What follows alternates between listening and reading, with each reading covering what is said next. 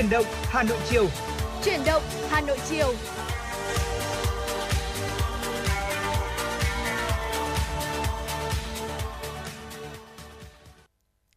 Vị thân mến, nhạc hiệu quen thuộc của chuyển động Hà Nội chiều cũng đã vang lên và trong buổi trường ngày hôm nay Bảo Trâm và Thu Thảo chúng tôi sẽ là những người đồng hành sẽ trở thành cây cầu nối với quý vị thính giả và quý vị cũng đừng quên hai kênh tương tác quen thuộc của chúng tôi. Quý vị có thể gọi cho Bảo Trâm Thu Thảo có hotline 02437736688 hoặc là có thể tương tác nhắn tin về trang fanpage FM96 Thời sự Hà Nội. Vâng ạ, thưa quý vị, à, Thu Thảo xin được nhắc lại hai kênh tương tác với chuyển động Hà Nội chiều nay. Đầu tiên, số hotline 024 3773 6688 và trang fanpage FM96 Thời sự Hà Nội. Nếu như quý vị thính giả chúng ta có mong muốn được uh, lắng nghe những giai điệu âm nhạc mà mình ờ, yêu thích quý vị nhé.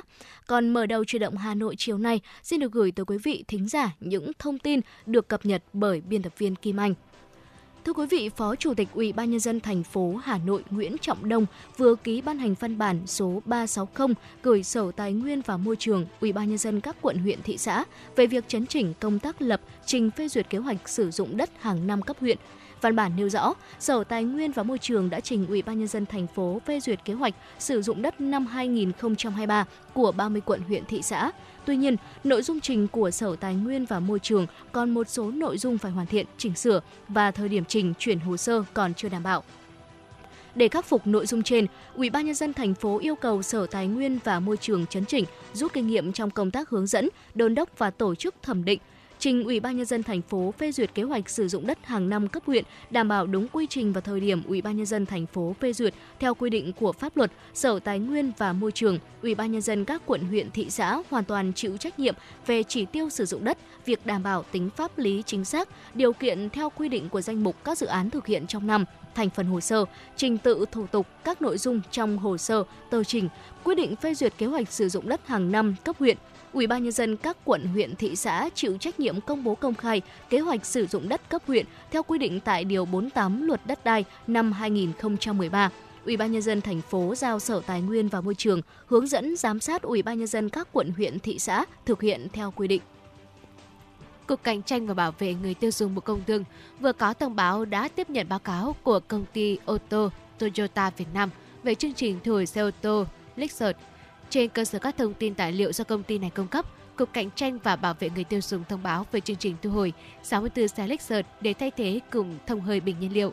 Cụ thể là các dòng xe Lexus GS 200T, GS 350, RC 200 sản xuất từ ngày 11 tháng 9 năm 2012 đến ngày 10 tháng 11 năm 2017 do công ty ô tô Toyota Việt Nam nhập khẩu và phân phối chính thức.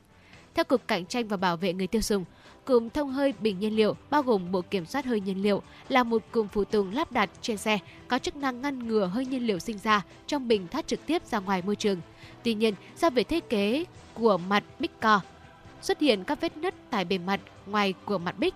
Vết nứt này có thể lan rộng theo thời gian và gây rò rỉ nguyên liệu. Hơn nữa, các xe trong dài ảnh hưởng được trang bị cụm thông hơi bình nhiên liệu lắp với bình nhiên liệu thông qua mặt bích vì vậy, vết nứt này có thể lan rộng theo thời gian, dẫn đến việc nhiên liệu sẽ bị dò dỉ ra ngoài.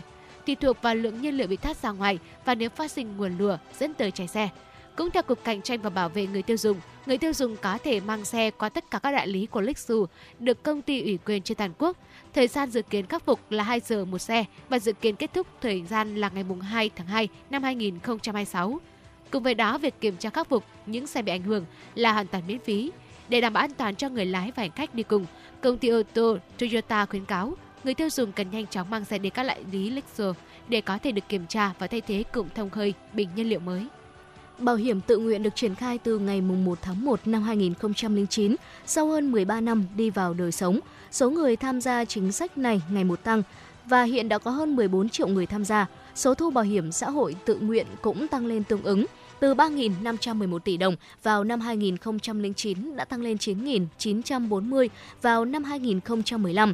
Liên tục từ năm 2015 đến nay, số tiền bổ sung vào quỹ bảo hiểm tự nguyện tăng bình quân 15% một năm. Từ nguồn quỹ an sinh này, người lao động tham gia chính sách ngày càng được thụ hưởng nhiều quyền lợi khi không may gặp rủi ro về việc làm. Riêng năm 2022, số người đến nộp hồ sơ hưởng trợ cấp thất nghiệp là 889.011 người, tăng 29% so với cùng kỳ năm 2021. Số người có quyết định hưởng trợ cấp thất nghiệp là 879.557 người, tăng 29,7% so với cùng kỳ năm 2021. Tổng số người được tư vấn giới thiệu việc làm là 1.892.000 271 lượt người, tăng 25,1%. Số người được hỗ trợ học nghề là 19.526 người, tăng 10,8% so với năm 2021. Quý vị thân mến, miền Bắc lại chuẩn bị đón nồm ẩm. Đây là một thông tin đáng chú ý trong bản tin thời tiết chiều nay. Thưa quý vị, dự báo từ ngày 19 tháng 2, miền Bắc sẽ có nhiều ngày nồm ẩm, mưa nhỏ, mưa phùn và sương mù do có đợt không khí lạnh mới mang hơi ẩm từ biển vào đất liền. Cụ thể, theo Trung tâm Dự báo Khí tượng Thủy văn Quốc gia cho biết, vào sáng sớm ngày hôm nay, không khí lạnh đã ảnh hưởng đến hầu hết khu vực phía Đông Bắc Bộ. Ngày và đêm nay, không khí lạnh này tiếp tục ảnh hưởng đến các nơi khác ở Bắc Bộ, sau đã ảnh hưởng đến Bắc và Trung Trung Bộ.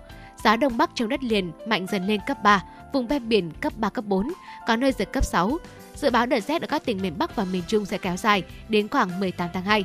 Trong đợt không khí lạnh này, nhiệt độ thấp nhất ở Bắc Bộ và Bắc Trung Bộ phổ biến từ 14 đến 17 độ, khu vực vùng núi Bắc Bộ phổ biến từ 10 đến 13 độ. Vùng núi cao có nơi dưới 8 độ, khu vực từ Quảng Bình đến Thừa Thiên Huế phổ biến từ 16 đến 19 độ C.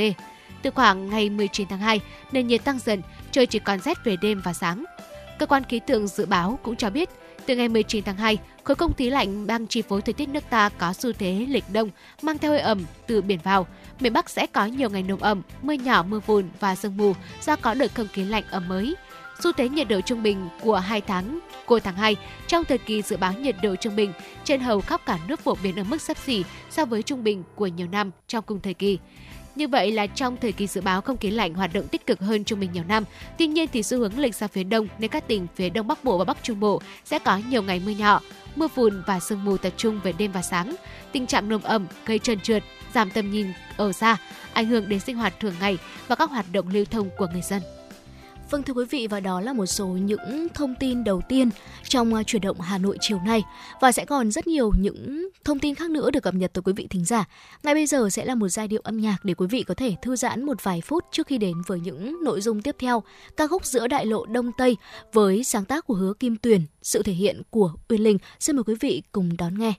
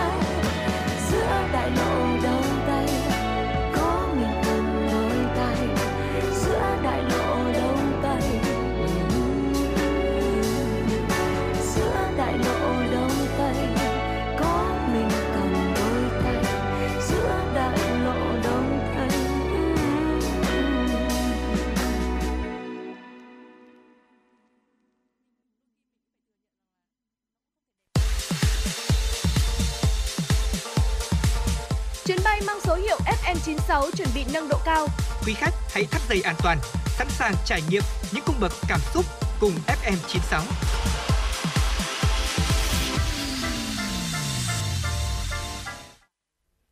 Quý vị thân mến, quý vị vừa được lắng nghe ca khúc uh, Giữa lại lộ đông tây, một ca khúc uh, qua sự thể hiện của ca sĩ Uyên Linh, sáng tác của nhạc sĩ Hứa Kim Tuyền. Còn bây giờ xin mời quý vị hãy cùng chúng tôi đến với tiểu mục cà phê chiều. Ngày hôm nay thì tiểu mục cà phê chiều của chúng ta vẫn tiếp tục là một ly cà phê đầy uh, ngọt ngào của hương vị tình yêu. Ừ. Bởi vì ngày hôm nay cũng là một ngày khá đặc biệt, ngày 14 tháng 2, Valentine, ngày Valentine đúng, đúng không ạ?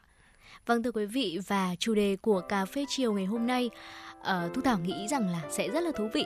Bảy loại tình yêu mà chúng ta có thể gặp trong đời được định nghĩa dưới góc nhìn tâm lý học thưa quý vị. Uh, thưa quý vị, uh, dưới góc nhìn của khoa học tâm lý học, uh, tình yêu cũng có thể được phân tích và giải thích. Vào cuối thập niên 80, tiến sĩ Robert Steinberg đã đưa ra thuyết tam giác tình yêu và phân loại tình yêu của con người thành bảy loại khác nhau. Theo nhà tâm lý học thì có 3 thành phần cấu tạo nên một mối quan hệ giữa người với người bao gồm đó là sự thân mật này, sự đam mê và tận tụy cũng như là cam kết. Và tầm quan trọng của mỗi thành phần có thể là sẽ khác nhau giữa người này với người kia và giữa các cặp đôi với nhau. Thế nhưng mà nhìn chung thì cả ba thành phần này đều rất là cần thiết cho một mối quan hệ lãng mạn lý tưởng. Vậy thì ờ, bảy loại tình yêu cơ bản mà chúng ta có thể gặp trong đời đó là gì? Ngay sau đây hãy cùng với chúng tôi tìm hiểu. Quý vị thân mến, uh, đây là một cái tình cảm, một cái dạng uh, tình yêu đầu tiên mà bà Trâm nghĩ rằng là chúng ta ai cũng đã từng trải qua rồi, đặc biệt là với những cái mối tình đầu của mình chẳng hạn, đó ừ. là thích. Ở uh, loại tình cảm này là khi mà giữa hai người có yếu tố thân thiết hoặc là thích, thế nhưng mà cảm giác đam mê và muốn cam kết theo nghĩa là lãng mạn thì bị thiếu. Tình bạn cũng có thể là một gốc rễ và là sự bắt đầu cho các dạng tình yêu khác nhau. Uh, tiếp đến là một uh, dạng uh, một dạng tình yêu khác dưới quan điểm của tâm lý học say mê. À, say mê là khi giữa hai người có cảm giác là bị thu hút và có ham muốn về thể xác nhưng mà chưa thích và chưa có sự cam kết. Ừ. thường những người đang ở trong trạng thái tình cảm này thì chưa có đủ thời gian để phát triển cảm giác thân thiết sâu sắc hơn. Nó có thể dẫn tới là tình yêu lãng mạn hoặc là tình yêu viên mãn. Cảm xúc say mê ban đầu thường rất mạnh mẽ Vâng ạ, bên cạnh đó thì ờ, sẽ có một dạng tình yêu khác đó là tình yêu trống rỗng thưa quý vị. Ở tình yêu trống rỗng thì có đặc trưng đó là chỉ có sự cam kết mà sẽ không có sự đam mê hoặc là sự thân mật. Đôi khi thì một tình yêu mạnh mẽ sẽ biến thành tình yêu trống rỗng và Tương tự điều ngược lại cũng có thể xảy ra. Ví dụ như là một cuộc ờ, hôn nhân ờ, sắp đặt thì có thể được ờ, khởi động cách trống rỗng, có nghĩa là hai người ban đầu thì không hề yêu nhau đúng không ạ? Thế nhưng mà nảy nở thành một dạng tình yêu khác theo thời gian, có thể là theo thời gian khi mà hai người đấy đã được trò chuyện, được tiếp cận ừ, với nhau rồi, có thời gian tìm hiểu nhau rồi thì từ tình yêu trống rỗng sẽ nảy sinh thành một dạng tình yêu khác và có thể đó là tình yêu lãng mạn thì sao ạ? Vâng thưa quý vị, à, nhắc đến tình yêu lãng mạn thì và tình yêu lãng mạn tức là gắn kết tình cảm con người bằng cảm xúc thông qua cái sự gần gũi, thân mật và đam mê về thể xác. Những người đang ở trong cái kiểu quan hệ này thì có những cuộc trò chuyện sâu sắc giúp họ biết được chi tiết thân mật về nhau. Ừ. Họ tận hưởng niềm đam mê về mặt cảm xúc. Những cặp đôi này thì có thể đang ở thời điểm mà cam kết lâu dài hoặc là có kế hoạch tương lai nhưng mà vẫn chưa được quyết định. Tôi thấy rằng là tình yêu lãng mạn thì thường xuất hiện ở những cặp đôi yêu lâu, ừ. thường tầm 3 năm, 3 đến 5 năm mà họ cũng đã đã có xác định đến cái lễ cưới rồi. Tuy nhiên thì mình chỉ là mình chưa làm lễ cưới mà thôi đúng không ạ và một dạng tình yêu nữa có thể là sẽ xa hơn một chút đó là tình yêu đồng hành à, có nghĩa là một loại tình yêu thân mật nhưng không có sự say mê cuồng nhiệt nó bao gồm hai thành phần thân thiết hoặc là thích và thành phần cam kết trong tam giác tình yêu. À, nó sẽ mạnh hơn tình bạn bởi vì có một sự cam kết lâu dài giữa hai người và kiểu tình yêu này sẽ thường xuất hiện trong những cuộc uh, hôn nhân mà sự mê đắm đã hết. Thế nhưng mà uh, đôi vợ chồng vẫn tiếp tục có tình cảm sâu sắc hoặc là một mối quan hệ bền chặt hơn một chút. Và đây có thể là tình cảm giữa những người bạn rất thân hoặc là những người thân trong gia đình cũng được coi là tình yêu đồng hành. Ờ, khi mà Tu Thảo nhắc đến tình yêu đồng hành thì Bảo Trâm liền nghĩ ngay đến từ tri kỷ. Ừ. Bảo Trâm nghĩ rằng từ tri kỷ rất là phù hợp để nhắc đến uh, tình yêu đồng hành. Uh, còn một dạng tình yêu nữa đó là tình yêu bốc đồng. Uh, trong cái loại tình yêu này thì yếu tố cam kết và đam mê được hiện diện trong cái sự thân mật hoặc là thích không có. Ở tình yêu kiểu này thì thường là xuất hiện trong giai đoạn mà đang tán tỉnh giữa đôi bên ừ. khi mà có những cái ham muốn ví dụ như là tôi rất là mong muốn có người yêu này hoặc là bây giờ mình rất là mong có người quan tâm mình chẳng hạn. Ở trong khi đó thì thực sự là hai người vẫn chưa thích nhau đâu. Một cái kiểu tình yêu bốc đồng này thì có thể phát triển thành tình yêu dạng khác hoặc là không. Ừ. À, và cuối cùng đó là tình yêu trọn vẹn, đó là khi mà cả ba thành phần trong tình yêu đều có đủ. Nó sẽ thể hiện một mối quan hệ lý tưởng mà bất kỳ ai cũng mong muốn là mình sẽ có được dạng tình yêu này tình yêu trọn vẹn. Ở những cặp đôi trải qua kiểu tình yêu này sẽ uh, có một mối quan hệ rất là tuyệt vời sau một vài năm mà họ yêu nhau. Và họ không thể tưởng tượng rằng là mình sẽ có thể yêu một ai khác nếu như không phải là người này. Và họ cũng uh, không thấy mình thực sự hạnh phúc nếu như không có đối phương ở bên cạnh và um, chắc chắn là đây là một kiểu tình yêu mà ai cũng sẽ khao khát là mình có được trong đời ít nhất là một lần đúng không ạ? Vâng mà chân thấy rằng là tình yêu trọn vẹn uh, cái dạng tâm lý tình yêu cuối cùng ừ. đây cũng có thể coi là kết quả của tất cả những tình yêu ở trên ừ. có thể nó sẽ là kết quả của tình yêu bốc đồng có thể nó cũng có thể là kết quả của cái sự thích ban đầu hoặc là cái sự say mê chẳng hạn dạ. uh, tuy nhiên thì đúng như thư thảo nói ai thì cũng mong muốn rằng là sau này mình đều gặt hái được trái ngọt trong tình yêu để mong muốn có một tình yêu trọn vẹn uh, và thưa quý vị đó là những cái dạng tâm lý những cái dạng tình yêu ở trong góc nhìn của tâm lý học tuy nhiên thì trong cuộc sống hàng ngày thì chúng ta cũng sẽ có những cái kiểu yêu khác nhau đúng không ừ. ạ cũng có những cái hình thức mình dành tình cảm cho đối phương khác nhau không phải là hẳn là nó sẽ hàn lâm khoa học như bảo trương thu thảo vừa chia sẻ đâu. Chúng tôi cũng chỉ chia sẻ một góc nhìn nhỏ nhỏ thôi và hy vọng là quý vị chúng ta cũng đã có thêm được một uh, vài những cái điều khá là thú vị uh, xoay quanh về uh, vấn đề đó là những loài tình yêu dưới góc nhìn của tâm lý học. Còn bây giờ thì để tiếp tục cho không gian của chị nói buổi chiều uh, xin mời quý vị hãy cùng cố định tần sóng và chúng ta sẽ cùng đến với ca khúc. Uh, một ca khúc mà tôi thấy rằng nó cũng đã là một ca khúc mai mối cho rất nhiều cặp đôi. Ca khúc có tựa đề là bản tình ca đầu tiên một ừ. sáng tác uh, của duy khoa và cũng do chính duy khoa thể hiện. Bây giờ thì xin mời quý vị hãy cùng đến với ca khúc này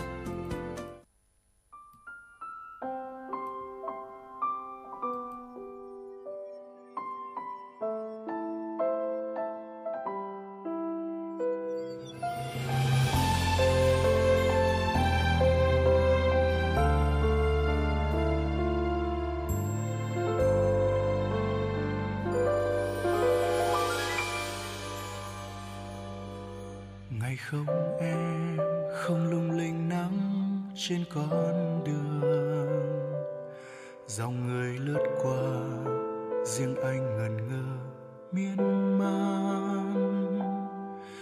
Và em hãy có biết tim anh vẫn vương bóng hình đợi mong. Nhưng anh nín lặng, không dám chạy đến bên em. Vì ngại em hững hờ hay vì sợ làm em xôn xao? ngày không em, quán vắng không vang tiếng đàn. Ngày không em, sắc thắm hoa phai nhạt màu, nhớ em. Em nơi chốn nào, anh mênh mang nỗi nhớ khôn nguôi. Lòng anh khát khao, sẽ chia buồn vui cùng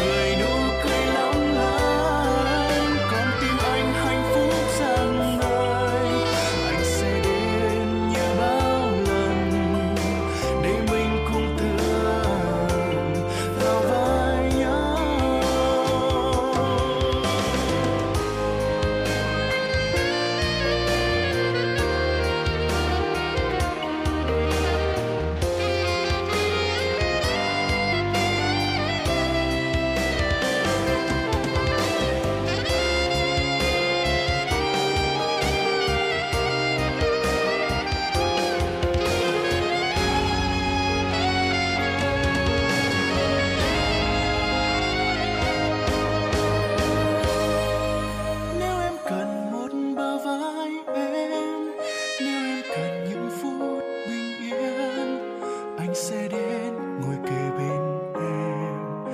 Khi em khóc, giọt nước mắt chứa tràn dẫu phong ba anh sẽ đến với em. Cho dù không làm em cười, anh sẽ đến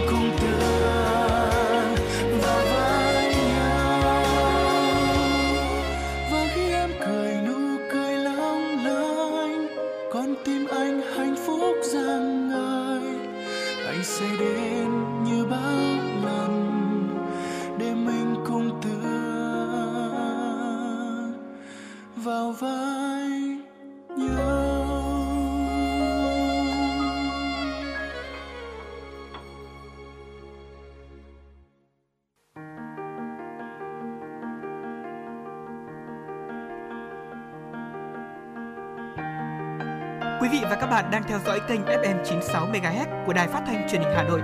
Hãy giữ sóng và tương tác với chúng tôi theo số điện thoại 024 3773 6688. FM 96 đồng hành trên mọi nẻo đường. Vâng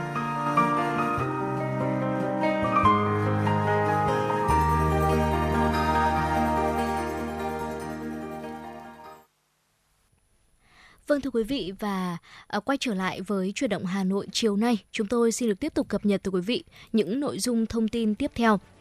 Thưa quý vị, ngày hôm nay tại khu di tích quốc gia đặc biệt Văn Miếu Quốc Tử Giám, Trung tâm Hoạt động Văn hóa Khoa học Văn Miếu Quốc Tử Giám phối hợp với Viện Viễn Đông Bắc Cổ Pháp khai mạc triển lãm Văn Miếu trong sự hồi sinh di sản của Hà Nội giai đoạn năm 1898 đến 1954. Sự kiện thiết thực chào mừng 50 năm thiết lập quan hệ ngoại giao giữa Việt Nam và Pháp. Phó Bí thư Thành ủy Hà Nội Nguyễn Văn Phong dự. Thông qua bộ sưu tập ảnh Việt Nam của Viện Viễn Đông Bắc Cổ Pháp, triển lãm kể lại hành trình của những con người tham gia bảo tồn khu di tích Văn Miếu, góp phần đưa di sản hồi sinh mạnh mẽ và uy nghi hơn. Triển lãm cũng giúp công chúng hiểu về những công việc đã thực hiện ở Văn Miếu của các nhà nghiên cứu lúc bấy giờ, đồng thời cung cấp cho người xem một góc nhìn đương đại về công tác nghiên cứu ngày nay. Cùng với đó là chân dung của những con người luôn có niềm đam mê với di sản, góp phần cho bảo tồn khu di tích, sự quyết tâm nỗ lực không mệt mỏi nhằm đối phó trước những tác động mạnh mẽ của thời gian lên di sản. Phát biểu tại lễ khai mạc, ngoài Nicolas Vive, Viện Viễn Đông Bắc Cổ Pháp nhấn mạnh, triển lãm cho thấy sự phát triển về mặt kiến trúc của Văn Miếu, cuộc sống bên trong cũng như là công tác tu bổ, tôn tạo di sản trong nhiều năm qua. Với sự cống hiến miệt mài và tận tụy của những người tham gia công tác này, với các tư liệu quý, triển lãm cho phép chúng ta trở lại quá khứ gần như là vẫn còn hiện hữu nơi đây. Triển lãm kéo dài đến hết ngày 30 tháng 4 năm 2023. Thưa quý vị, theo thông tin mới nhất từ Bộ Giáo dục và Đào tạo, để đảm bảo tính nghiêm túc khách quan, đảm bảo mục tiêu xét tốt nghiệp trung học phổ thông, kết quả thi tin cậy để các cơ sở đào tạo sử dụng làm căn cứ để tuyển sinh đại học, Bộ sẽ tăng cường công tác thanh tra kiểm tra toàn bộ các khâu tổ chức kỳ thi tốt nghiệp trung học phổ thông năm 2023. Cùng với các đoàn kiểm tra của Bộ Giáo dục và Đào tạo, Bộ đề nghị các địa phương tăng cường công tác thanh tra kiểm tra, giám sát kỳ thi tại địa phương để bảo đảm tổ chức kỳ thi an toàn, nghiêm túc, minh bạch, khách quan và chất lượng. Bộ Giáo dục và Đào tạo sẽ tăng cường quán triệt quy chế và tập huấn nghiệp vụ tổ chức thi thanh tra thi tiếp tục phối hợp với công an và các bên có liên quan tập huấn nghiệp vụ tổ chức thi, thanh tra thi, nhất là việc thực hiện biện pháp phòng chống ngăn chặn các hành vi gian lận trong kỳ thi. Bộ cũng yêu cầu các sở giáo dục và đào tạo, các nhà trường tăng cường công tác tuyên truyền, giáo dục để nhận được sự đồng thuận từ phía học sinh, phụ huynh và xã hội. Các hội đồng thi có trách nhiệm bổ nhiệm đầy đủ, quán triệt kỹ quy chế thi cho thí sinh. Lưu ý thí sinh tuyệt đối không được sử dụng những thiết bị công nghệ cao để gian lận thi cử. Theo chủ trương của Bộ Giáo dục và Đào tạo, phương thức tổ chức kỳ thi tốt nghiệp trung học phổ thông năm 2023 được giữ cơ bản ổn định như các năm 2021, 2022. Thí sinh yên tâm học tập và ôn luyện theo sự hướng dẫn của giáo viên và cập nhật ghi nhớ các quy định liên quan đến kỳ thi để chấp hành nghiêm túc khi tham gia kỳ thi. Thưa quý vị, theo kế hoạch dự kiến của Bộ Giáo dục và Đào tạo, công tác tuyển sinh đại học năm 2023 sẽ được thực hiện sớm hơn so với năm trước. Thí sinh đăng ký xét tuyển đại học vào tháng 7 thực hiện theo hình thức trực tuyến trên cổng thông tin tuyển sinh của Bộ hoặc cổng dịch vụ công quốc gia nhằm tạo thuận lợi cho thí sinh. Trong kỳ tuyển sinh năm nay, Bộ Giáo dục và Đào tạo không giới hạn số lượng nguyện vọng đăng ký xét tuyển đại học của thí sinh. Theo đó, các nguyện vọng được sắp xếp theo thứ tự ưu tiên từ trên xuống dưới.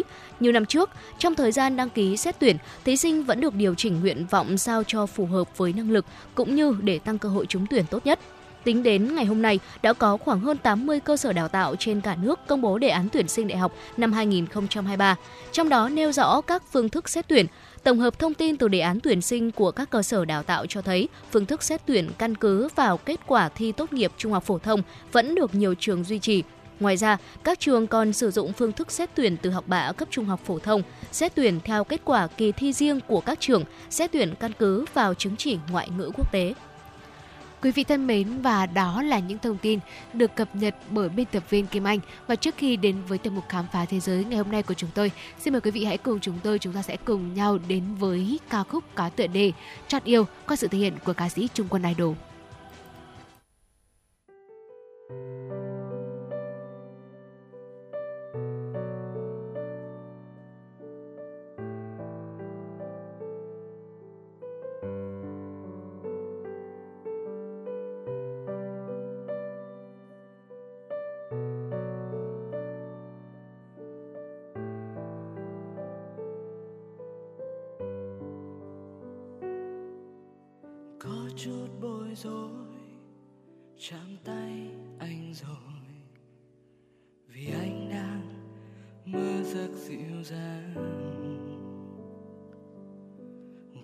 Chút tan vỡ. Chạm môi anh rồi, vì em yêu, chỉ yêu mùa ghé thôi có chút thương nhớ lan môi nhẹ nhàng. Khi em yên say trong giấc, có chút yêu dấu chỉ là mơ thôi. Vì anh luôn mong được có em. Người nói yêu anh đi, người nói thương anh đi. Để cho con tim này đừng ngóng trong hao kỳ hãy đến bên anh đi, để cho tình trọn vẹn chúng ta. Vì nó con tim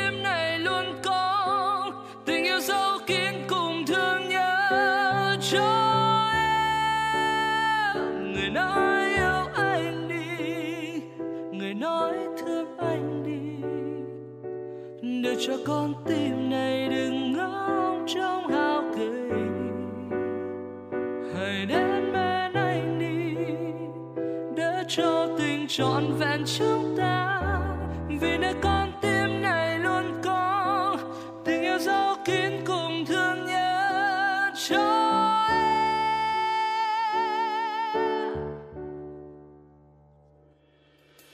Có chút bối rối chạm tay anh rồi. Vì anh đang mơ giấc dịu dàng. Có chút tan vỡ, chạm môi anh rồi. Vì em yêu, chỉ yêu mùa ghé thôi. Có chút thương nhớ, lan môi nhẹ nhàng. Say trong giấc có chút yêu dấu chỉ là mơ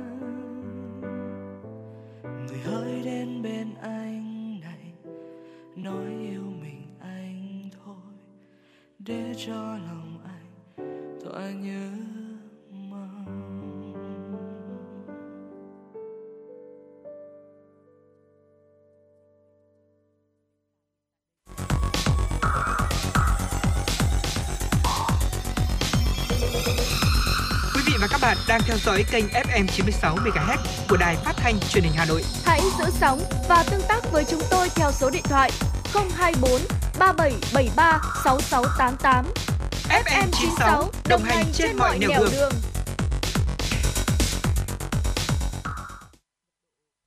Quý vị thân mến và vừa rồi là những giai điệu ngọt ngào của ca khúc Chọn yêu qua sự thể hiện của ca sĩ Trung Quân Idol. Và trước khi đến với tiểu mục khám phá thế giới, xin mời quý vị hãy cùng chúng tôi cập nhật những điểm tin thế giới nổi bật có trong truyền động Hà Nội chiều ngày hôm nay.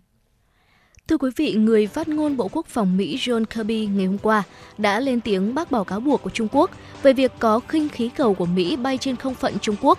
Ông Kirby nhấn mạnh, chính phủ Mỹ liên tục bác bỏ cáo buộc của Bắc Kinh rằng khinh khí cầu tầm cao của Mỹ bay qua không phận của Trung Quốc hơn 10 lần kể từ đầu năm 2022 mà không có sự cho phép.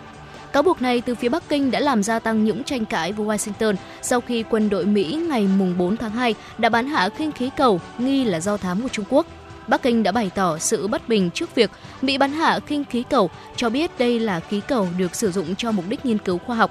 Quân đội Mỹ ngày hôm qua cho biết họ đã thu hồi được các thiết bị điện tử quan trọng từ khinh khí cầu của Trung Quốc bị máy bay chiến đấu của Mỹ bắn hạ ngoài khơi bờ biển South Carolina. Thưa quý, thưa quý vị, Junieta Sách Đạo đã xác nhận đợt bùng phát đầu tiên của dịch virus Marburg, một căn bệnh có khả năng lây nhiễm cao và gây chết người tương tự như Ebola. Thông báo trên được Tổ chức Y tế Thế giới đưa ra sau khi Guinea Xích Đạo cho biết đã có 9 người tử vong trong đợt bùng phát virus Marburg, loại virus gây sốt xuất huyết nguy hiểm. Ngoài ra, 16 trường hợp nghi nhiễm loại virus trên với các triệu chứng như là sốt mệt mỏi, nôn mửa và tiêu chảy. Bệnh có khả năng lây lan cao tương tự như Ebola với tỷ lệ tử vong lên đến gần 90%, trong khi chưa có vaccine hay là phương pháp điều trị nào để kháng loại virus trên. Hiện chính phủ của nước này đang tiến hành các bước cần thiết để ngăn chặn dịch bệnh lây lan tại các địa phương miền Đông. Chính phủ New Zealand ngày hôm nay đã tuyên bố tình trạng khẩn cấp quốc gia sau khi bão Gabri quét qua đảo Bắc của nước này gây ra lũ lụt, lở đất trên diện rộng. Đây là lần thứ ba trong lịch sử New Zealand phải ban bố tình trạng khẩn cấp quốc gia nhằm tạo điều kiện hỗ trợ những người dân bị ảnh hưởng do cơn bão Gabri gây ra.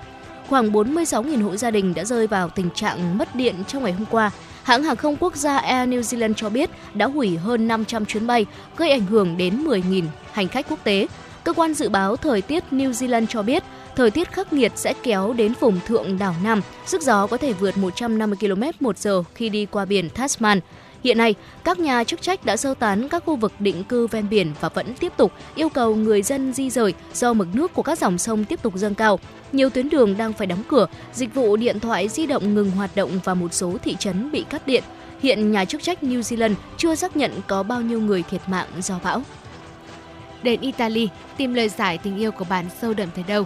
Người Italy được xem là những người lãng mạn bậc nhất trên thế giới. Dịp lễ tình yêu năm nay, họ cũng không bỏ qua cơ hội thể hiện điều này các cặp đôi sẽ đi xuống 248 bậc thang trong ánh sáng đỏ. Trên nền âm nhạc là một giọng đọc thơ và được trao một ly vang Prosecco chứa xanh của Italy để tăng thêm phần lãng mạn. Tất nhiên, họ sẽ chào nhau những lời nói yêu thương và không thể thiếu những nụ hôn. Ostenafor Grilli, ban tổ chức của sự kiện có chia sẻ. Oviedo có rất nhiều lối đi, hang động và giếng nước dưới lòng đất. Trao nhau một nụ hôn ở đây thể hiện sự sâu sắc của tình yêu, đó là nụ hôn từ sâu thẳm, tôn vinh tình yêu không chỉ trong ngày 14 tháng 2. Thưa quý vị, không khí ẩm thấp của chiếc giếng sâu bị xưa tan hoàn toàn bởi sự lãng mạn. Các cặp đôi tỏ ra khá hài lòng với trải nghiệm này. Với dịch vụ này, Italy lại một lần nữa chứng minh cho thế giới thấy rằng họ lãng mạn thế nào. Và chắc hẳn nhiều cặp đôi đã tìm thấy câu trả lời cho câu hỏi tình yêu của mình sâu đậm đến đâu tại nơi này và có thể là sâu 54 mét hoặc là hơn thế nữa. Quý vị thân mến và với những điểm tin quốc tế nổi bật vừa rồi, à, chúng tôi cũng đã mang đến cho quý vị à, những điểm tin quốc tế có trong buổi trường ngày hôm nay. Đây là những điểm tin quốc tế được thực hiện bởi biên tập viên Kim Anh. À, và trước khi chúng ta đến với tiểu mục khám phá thế giới thì xin mời quý vị hãy cùng chúng tôi chúng ta tiếp tục cố định tần sóng và cùng thư giãn với một sự âm nhạc. Ca khúc có tựa đề Nằm lấy tay anh qua sự thể hiện của ca sĩ Tuấn Hưng.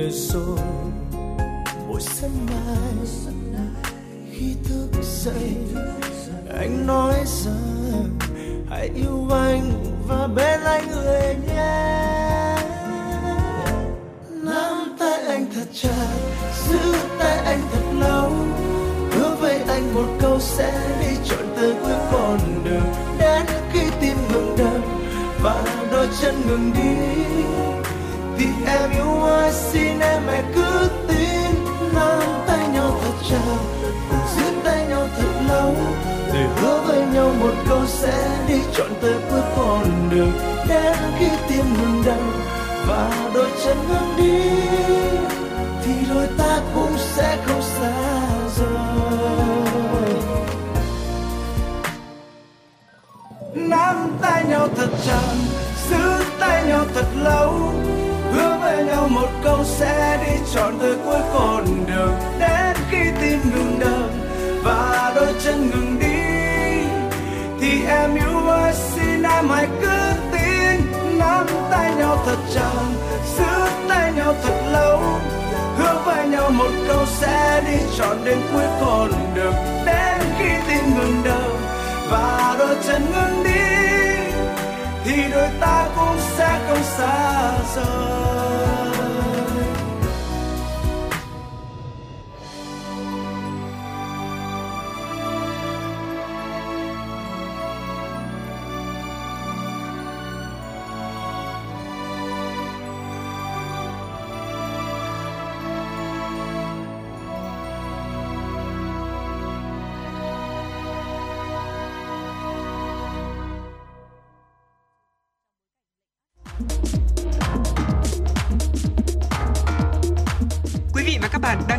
Bay mang số hiệu FM96.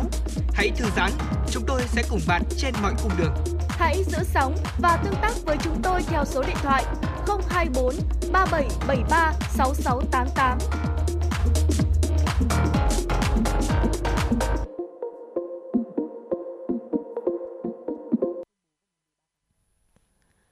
Quý vị thân mến, cùng quay trở lại với chuyển động Hà Nội chiều và như đã hứa thì chúng ta sẽ cùng nhau đến với tiêu mục khám phá thế giới. Và ngày hôm nay là ngày Valentine, vậy nên là chủ đề của chúng tôi thì cũng sẽ liên quan đến uh, những câu chuyện tình yêu ừ. đặc biệt trên thế giới. Uh, sau đây thì xin mời quý vị hãy cùng khám phá câu chuyện đấy quý vị nhé. Vâng ạ, thưa quý vị, uh, câu chuyện ngày hôm nay chúng tôi muốn chia sẻ từ quý vị về một chàng trai bán nhà đi phượt và cuối cùng anh đã gặp được tình yêu của đời mình. À, thực ra là khi mà uh, nhìn thấy cái tiêu đề của chủ đề này bán nhà đi phượt uh, thu thảo thấy rằng đây là một uh, quyết định mặc dù là thỏa mãn đam mê nhưng mà lại khá là rủi ro. Sau khi mà anh đi phượt về thì anh sẽ ở đâu bây giờ? Thế nhưng mà ở trong cái rủi lại có cái may đúng không ạ đi ờ, đi phượt lại gặp được tình yêu của đời mình. Và đó chính là ờ, Danny McNeil 62 tuổi, sống tại Dufree của Anh, đã bắt đầu bán nhà và tất cả mọi tài sản của anh để có thể thực hiện hành trình đi bộ dọc bờ biển của mình vào tháng 3 năm ngoái. Và trong thời gian phong tỏa vì đại dịch thì Daniel muốn làm một điều gì đó thật là tích cực, cho nên là anh đã quyết định là sẽ thực hiện hành trình này một mình. Thế nhưng mà có một điều mà chính bản thân anh cũng không ngờ tới đó là à, 8 tháng sau trong hành trình mà anh đi phượt ở mọi vùng đất thì anh đã gặp được một cô bạn gái Charles Brooke 25 tuổi khi dừng chân tại Dunun. À, cô đã chủ động đề nghị được dẫn anh đi tham quan khu vực này và từ một buổi chiều thì cô đã ở cạnh anh 4 ngày. Ngay lập tức sau đó thì Charles đã xin nghỉ việc tại khách sạn để cùng thực hiện hành trình đi dọc bờ biển này với anh. Và thưa quý vị, hiện tại thì cặp đôi này đang ở Edinburgh. Mỗi ngày thì di chuyển 24 km và ngủ trong lều. Khi thoảng thì họ cũng nhận được sự hỗ trợ của những người dân địa phương ừ. về chỗ ở hay là quần áo sạch. Họ thường thu dọn đồ, xuất phát vào 9 giờ sáng mỗi ngày và đi bộ tới 7 giờ tối. Khi thoảng thì họ cũng không biết là mình sẽ đi đâu, nhưng mà hầu hết mỗi ngày thì họ đều có lịch trình riêng cho mình. Tính tới thời điểm hiện tại thì họ cũng đã hoàn thành được 6.000, à, xin lỗi quý vị đã hoàn thành được 6.600 km dọc bờ biển nước Anh và phải tới 2 năm nữa họ mới kết thúc hành trình của mình. Ừ. Họ đang có dự định sẽ sớm di chuyển xuống Newcastle để đón Giáng sinh và năm mới. Thi thoảng thì họ cũng sẽ nhận việc lặt vặt để có thể có thêm tiền tiêu vặt. Charlotte có chia sẻ uh, vui vẻ rằng là ở trước đây thì anh chưa bao giờ nghĩ rằng mình thích đi bộ đường dài và gặp uh, Danny không phải là một điều mà anh từng nghĩ đến khi mà Danny ở nhờ nhà một người bạn ở Dunun và anh ấy biết rằng mình uh, và và Dunun biết rằng là cần phải gặp anh ấy dù không biết là anh ấy trông như thế nào hay sở hữu điều gì thì đây chính là mối tình đầu và duy nhất của Charlotte và sự có mặt của Danny biến cô từ một cô nàng độc thân đã trở thành người bạn gái bên người yêu của mình suốt 24 giờ một ngày và họ đã hạnh phúc khi được ở bên nhau. Uh, Danny đã từng nhập ngũ vào năm 2012 nhưng đã rời quân ngũ sau 5 năm khi mà được uh, chẩn đoán mắc bệnh tự miễn. Cặp đôi hy vọng là sẽ đóng góp được 100.000 bảng Anh cho tổ chức từ thiện dành cho cựu chiến binh SSAFA và Liên đoàn Viện trợ Phụ nữ Women S.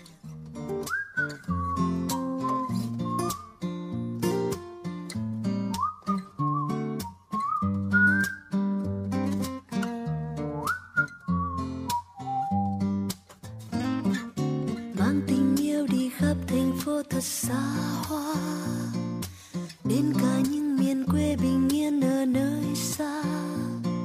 Phải tựa vai và đôi bàn tay nằm siết chặt mãi. Yêu thương đông đầy những tháng năm. Có tình yêu nào như tình yêu của đôi ta? Yêu là sẽ bỏ tất cả để cùng đi xa. Đi tìm chân trời nơi mình sẽ gọi tên hạnh phúc.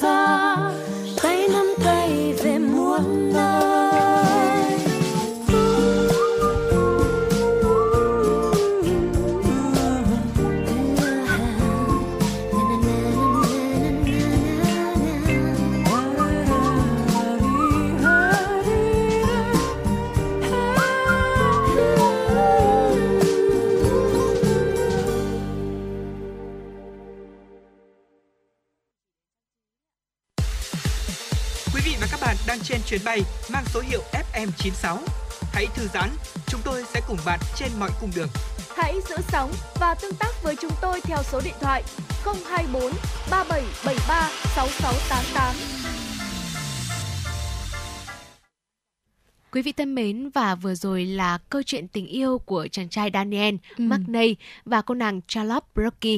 Ờ, hai người vô tình gặp nhau trong cái quá trình mà anh chàng này thì thực hiện ý định của bản thân là đi phượt và lại tình cờ gặp được một ờ, ờ, cô bạn gái cũng đã đồng hành cùng với mình. Ờ, quả thực rằng là ờ, đã có một cái duyên phận từ trước đúng không? Để Ừ. hai người này có thể gắn kết với nhau và bà Trâm thấy rằng là hai người này không chỉ là thực hiện những cái dự định sở thích cá nhân đâu mà họ Vâng thậm ạ. chí là còn đóng góp được 100 ngàn bảng Anh cho tổ chức từ thiện này, hoặc là có những cái viện trợ, những cái trợ giúp cho liên đoàn viện trợ phụ nữ Women Art và hy vọng rằng là trong tương lai thì chúng tôi vẫn sẽ được lắng nghe những cái câu chuyện ờ, đầy cảm động, đầy tính nhân văn về tình yêu thế này. Và với ca khúc vừa rồi, mình yêu nhau yêu nhau bình yên thôi cũng là một cái ca khúc mà mô tả lại cái tình yêu của cặp đôi này. Và thưa quý vị, không chỉ là ở nước bạn đâu, mà tại ngay đất nước của chúng ta thì cũng đã có một cặp đôi quen nhau là nhờ đam mê đi du lịch. Ừ. Vâng ạ, và họ đã chinh phục 12 đỉnh núi cao nhất Việt Nam và có một bộ ánh cưới vô cùng độc đáo. Vậy thì câu chuyện này cụ thể à, diễn ra như thế nào ngay sau đây Thu Thảo và Bảo Trâm sẽ chia sẻ với quý vị.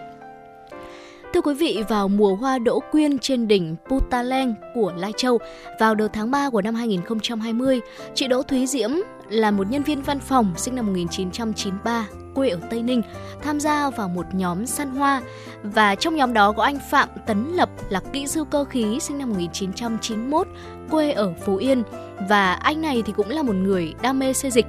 Khi mà nhóm của chị Diễm và anh Lập chuẩn bị cho kế hoạch thì ờ, bất ngờ dịch Covid-19 bùng phát và cả nhóm bể kèo.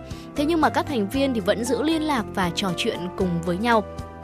giống như là một sự hứa hẹn là bao giờ hết dịch thì mình sẽ lại đi cùng nhau vậy thưa quý vị và từ nhóm chat chung thì chị Diễm và anh Lập đã quen biết nhau và chia sẻ thêm về những cung đường của mình có chung sở thích là đi du lịch bụi này, đam mê leo núi, trekking, cho nên là cả hai đã từ đó dần dần nảy sinh tình cảm và tình yêu bắt đầu có một điểm chung đó là mong muốn chinh phục những đỉnh núi cao nhất Việt Nam và đúng một năm sau khi mà dịch bệnh đã được đẩy lùi, cặp đôi này đã dắt tay nhau đi săn mùa hoa đỗ quyên đầu tiên trên đỉnh Putaleng và đây được xem là bức hình cưới đầu tiên của đôi bạn trẻ và cũng là tiền đề cho một bộ ảnh cưới vô cùng độc đáo.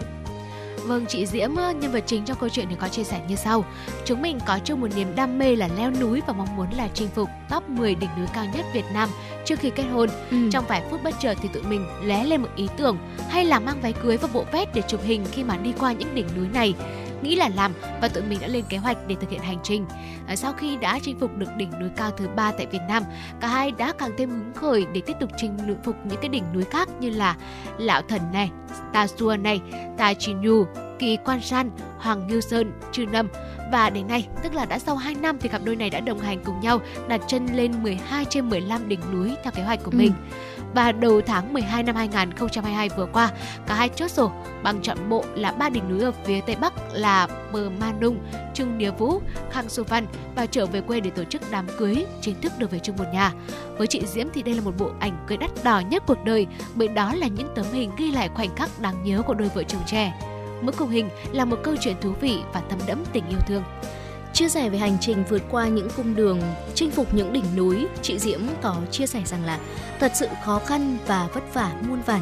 Đỉnh lúc nào cũng gió rét buốt và có khi là có mưa phùn nữa.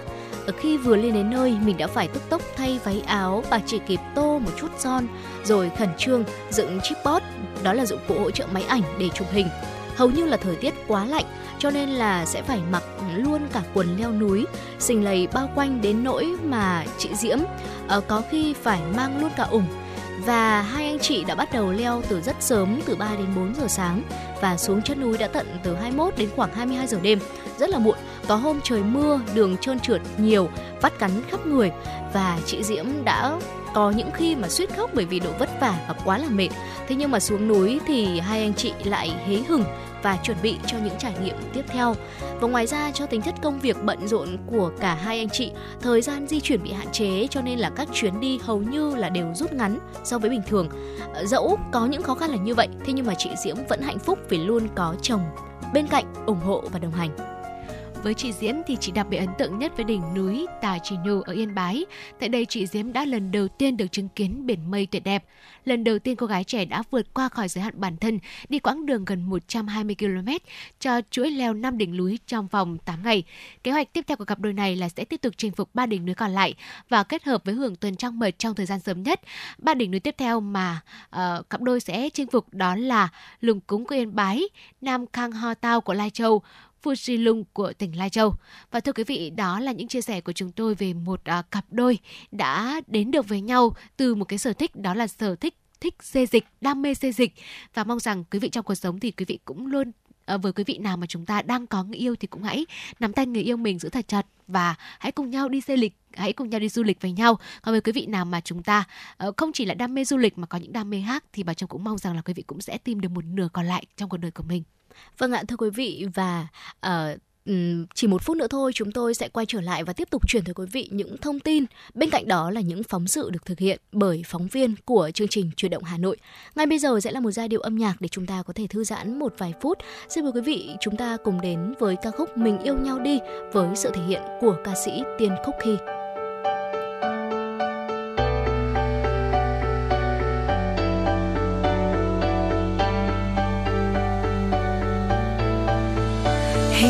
Anh có điều muốn nói, cứ ngập ngừng rồi thôi. Và có lẽ anh không biết rằng em cũng đang chờ đợi. Ở cạnh bên anh bình yên lắm, anh hiền lành ấm áp. Cứ tiếp tục ngại ngùng thì ai sẽ là người đầu tiên nói ra. Hay là mình cứ bất chấp hết yêu nhau đi anh?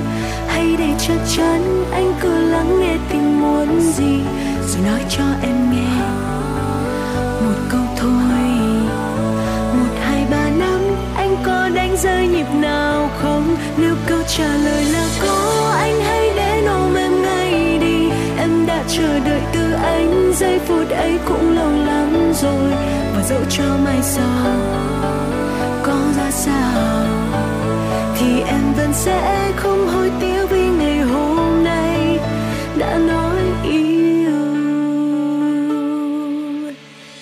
Hình như anh có điều muốn nói, cứ ngập ngừng rồi thôi. Và có lẽ anh không biết rằng em cũng đang chờ đợi. Ở cạnh bên anh bình yên lắm, anh hiền lành ấm áp. Cứ tiếp tục ngại ngùng thì ai sẽ là người đầu tiên nói ra. Hay là mình cứ bất chấp hết yêu nhau đi anh? Hay để chắc chắn anh cứ lắng nghe cho em nghe. Một câu thôi, một, hai, ba, năm, anh có đánh rơi nhịp nào không? Nếu câu trả lời là có, anh hãy đến ôm em ngay đi. Em đã chờ đợi từ anh, giây phút ấy cũng lâu lắm rồi. Và dẫu cho mai sau có ra sao, thì em vẫn sẽ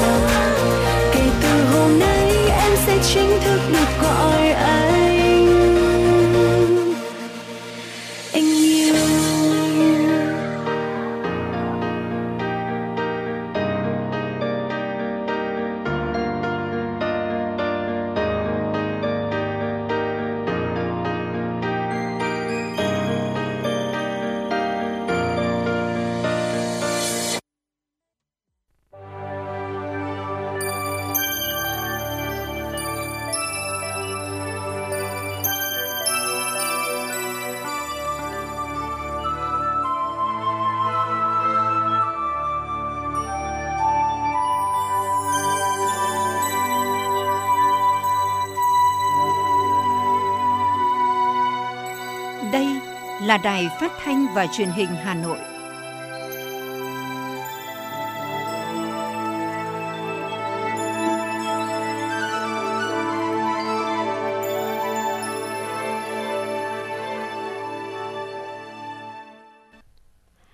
Quý vị và các bạn thân mến, bây giờ là 17 giờ, ngày 14 tháng 2 năm 2023.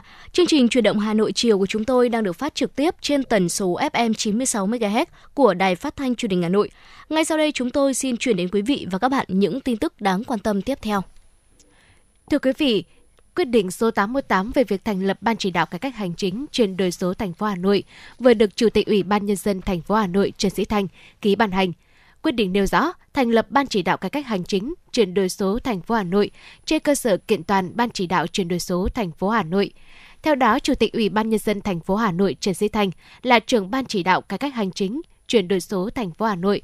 Phó Chủ tịch thường trực Ủy ban nhân dân thành phố Hà Nội Lê Hồng Sơn là phó trưởng ban thường trực ban chỉ đạo. Phó Chủ tịch Ủy ban nhân dân thành phố Hà Nội Hà Minh Hải là phó trưởng ban chỉ đạo. Thành viên ban chỉ đạo gồm đại diện lãnh đạo các sở ban ngành của thành phố. Cơ quan thường trực ban chỉ đạo về cải cách hành chính là Sở Nội vụ Hà Nội. Cơ quan thường trực ban chỉ đạo về chuyển đổi số là Sở Thông tin và Truyền thông Hà Nội. Nhiệm vụ của ban chỉ đạo về nội dung cải cách hành chính bao gồm nghiên cứu đề xuất Ủy ban nhân dân thành phố, Chủ tịch Ủy ban nhân dân thành phố xây dựng nội dung chương trình, kế hoạch công tác triển khai các nhiệm vụ cải cách hành chính trên địa bàn thành phố theo chỉ đạo của Trung ương, thành phố, phù hợp với các điều kiện đặc thù của thủ đô và quy định pháp luật. Về nội dung chuyển đổi số, ban chỉ đạo có nhiệm vụ nghiên cứu, đề xuất Ủy ban nhân dân thành phố, Chủ tịch Ủy ban nhân dân thành phố về chủ trương chiến lược, cơ chế, chính sách tạo môi trường, pháp lý, thúc đẩy tiến trình chuyển đổi số, xây dựng phát triển chính quyền điện tử, chính quyền số, kinh tế số, xã hội số và thành phố thông minh. Ủy ban nhân dân thành phố Hà Nội vừa có văn bản số 278 giao các sở ngành và quận huyện liên quan tăng cường công tác quản lý nhà nước đối với hoạt động đăng kiểm xe cơ giới, công tác đào tạo sát hạch, cấp giấy phép lái xe đáp ứng nhu cầu của người dân trên địa bàn thành phố.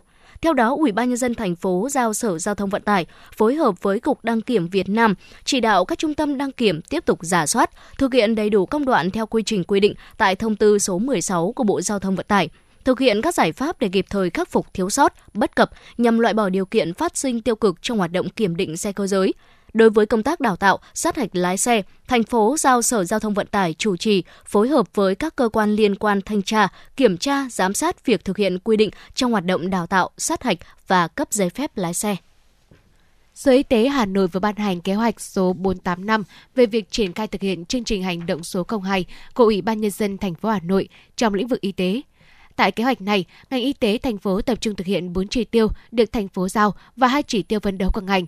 Cụ thể các chỉ tiêu thành phố giao bao gồm giảm 0,1% tỷ lệ sinh con thứ ba trở lên so với năm trước, giảm 0,1% tỷ lệ trẻ em dưới 5 tuổi suy dinh dưỡng thể nhẹ cân so với năm trước, duy trì 100% xã phường thị trấn đạt chuẩn quốc gia về y tế, duy trì chỉ tiêu tỷ lệ 100% chất thải y tế nguy hại được xử lý đạt quy chuẩn kỹ thuật quốc gia về môi trường. Cùng với đó là hai chỉ tiêu mà ngành phấn đấu thực hiện bao gồm đạt 27,5 giường bệnh trên vạn dân, gồm 20% số giường bệnh của bộ ngành trên địa bàn thành phố, tỷ lệ 14,5 bác sĩ trên vạn dân.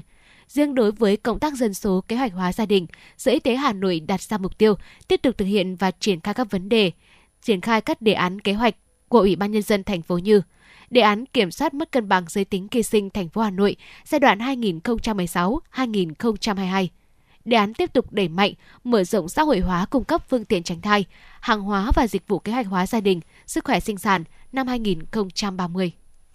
Xét đề nghị của Bộ Thông tin và Truyền thông về việc đề xuất Thủ tướng Chính phủ chấp thuận chủ trương cho phép công ty cổ phần viễn thông FPT có vốn đầu tư nước ngoài được cung cấp dịch vụ phát thanh truyền hình trả tiền – Tại công văn số 31, Thủ tướng Chính phủ chấp thuận về chủ trương cho phép công ty cổ phần viễn thông FPT có vốn đầu tư nước ngoài được cung cấp dịch vụ truyền hình trả tiền với tỷ lệ sở hữu của nhà đầu tư nước ngoài không vượt quá 0,002%. Công ty cổ phần Viễn thông FPT tiếp tục phối hợp với các cơ quan liên quan có giải pháp thoái vốn đầu tư nước ngoài trong công ty về tỷ lệ 0% trong quá trình cung cấp dịch vụ phát thanh truyền hình trả tiền. Bộ Thông tin và Truyền thông thực hiện cấp phép theo thẩm quyền và quy định pháp luật hiện hành, chủ trì phối hợp với các bộ ngành liên quan, quản lý hoạt động cung cấp dịch vụ phát thanh truyền hình trả tiền của công ty cổ phần Viễn thông FPT theo đúng quy định pháp luật. Chuyến bay mang số hiệu FM96 đang chuẩn bị nâng độ cao. Quý khách hãy thắt dây an toàn, sẵn sàng trải nghiệm những cung bậc cảm xúc cùng FM96. Thưa quý vị, xin được quay trở lại với những điểm tin nổi bật. Tổng cục Du lịch Bộ Văn hóa, Thể thao và Du lịch cho biết, hiện nay lượng khách quốc tế đến Việt Nam đang tăng cao, trong đó ghi nhận lượng khách tăng ở một số thị trường trong khu vực châu Á.